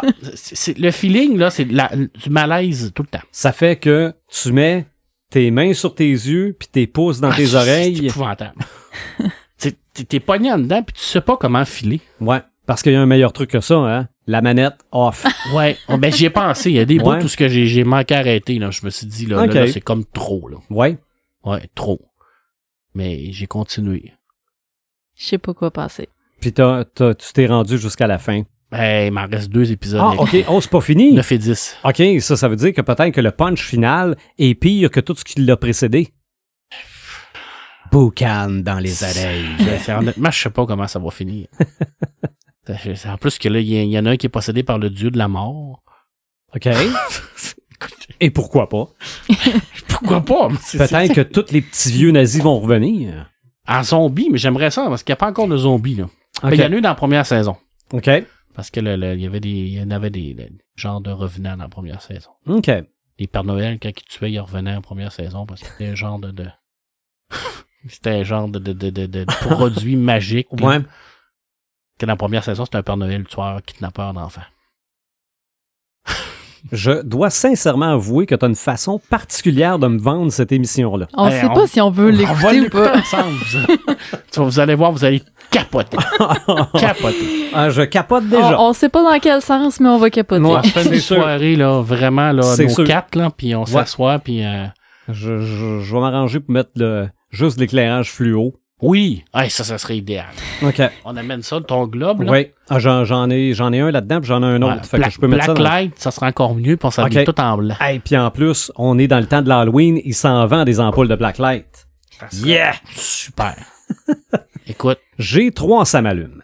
OK? J'ai pas de samétain. ah, moi non plus. Euh, ça- mon, un- mon premier samalume, Final Fantasy VII. OK? Le remake. Parce que là, récemment, on a ressorti une nouvelle bande-annonce. Et je regarde cette bande-annonce-là. Et je considère revoir les personnages que je connaissais, réentendre les personnages que je connaissais, pour me rendre compte que, dans le jeu original, c'est juste des textes. Ils n'ont pas de voix dans, dans le jeu original. Donc, comment ça se fait que je les rentends dans bande-annonce comme je me rappelle de les avoir entendus? Ta boucane qui sort de tes oreilles. Peut-être, ou c'était de la Mais- boucane dans mon cerveau. Mais le texte peut avoir une voix. Exactement. Parce qu'en plus, les personnages, c'était rien que des Moses de polygone, là. C'était un jeu de PlayStation 1, là. Et rappelle-nous, là, Final Fantasy VII, c'est lequel? Celui avec Cloud, euh, qui lui est blond avec les cheveux en pique, avec une épée immense, Ok. euh, accompagné de Barrett, qui est un personnage noir avec une mitraillette à la place d'un bras. Euh, le personnage de Tifa, qui, elle, a un croc-top blanc puis qui euh, n'a rien à envier à Lara Croft. C'était des polygones. euh, Ouais. on pouvait pas faire des petits, des gros polygones, on faisait des gros. Euh, et le personnage de Aeris, qui, elle, a une fin dans le jeu. Je peux pas en dire plus, même moi, personnellement, je me suis jamais rendu jusque-là, mais je le sais. Donc, ça veut dire que quand j'ai joué à ça, ça faisait apparaître ces visages-là dans ma tête et ces voix-là dans ma tête. C'est là que j'ai compris à quel point c'est un grand jeu, ou du moins un jeu qui m'a grandement Mhm. influencé. Donc, moi, là, regarde, FF7 Remake, là, euh, Fiston, la même chose, là, ça sort puis c'est rendu dans la maison. Ça, c'est sur les PlayStation. C'est ça. Play- C'était de, de toute façon exclusif à PlayStation à l'époque sur PlayStation 1 et je pense que c'est uniquement sur, euh, sur PlayStation 4. Malgré qu'il y a déjà eu une version PC. Mais bon, ça c'est mon premier ça m'allume.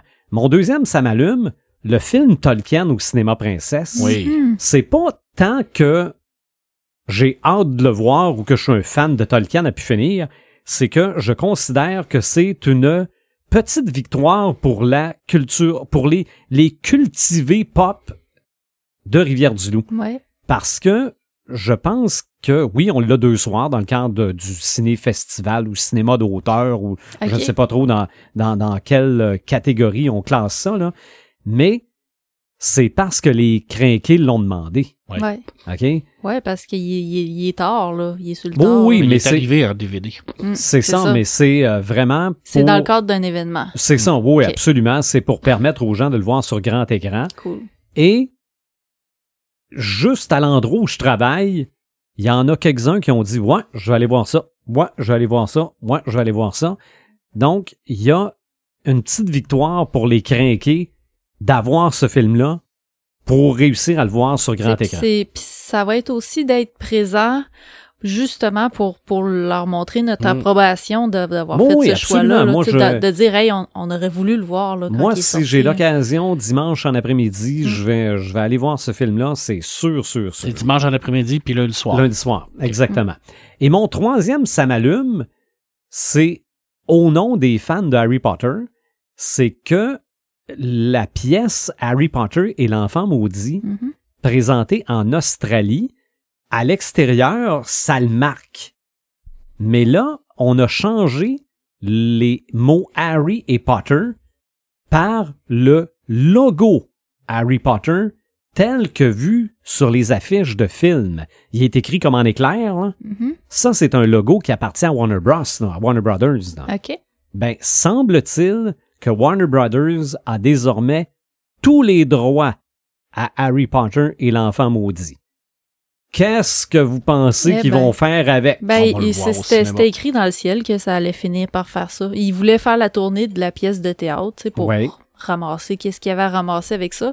Mais c'était sûr que ça allait finir en film. C'est ça. Mais ça, c'est pas annoncé, là. C'est une spéculation de ma part et de plein d'autres. c'est l'idée de le rendre accessible à tout le monde Ben aussi. oui. là, le théâtre, euh, la pièce de théâtre, quand même, qui ferait le tour du monde. C'est pas tout le monde qui va y euh, aller. Tu sais, elle, elle se rendra pas dans une petite ville comme ici. C'est ça. C'est ça. Si, même si ça passait à Québec, qui est à deux heures d'ici maximum, Puis on serait vraiment chanceux. est-ce qu'on ferait deux heures pour aller voir ça? Ben, les vrais fans, d'après moi, oui. là. Oui, Ouais, mais pas monsieur, madame, tout le Non. monde. c'est ça, mais Qui, pas pour eux, faire la eux iraient file. le voir au cinéma si Oui. c'est adapté. Oui, C'est ça. Et, regardez, ils vont tous dire oui pour revenir, là. Il n'y a, pas- il y a pas un acteur de Harry Potter qui va refuser de, de reprendre son rôle pour faire ça euh, 20 ans après, là. C'est, je pense que c'est réglé.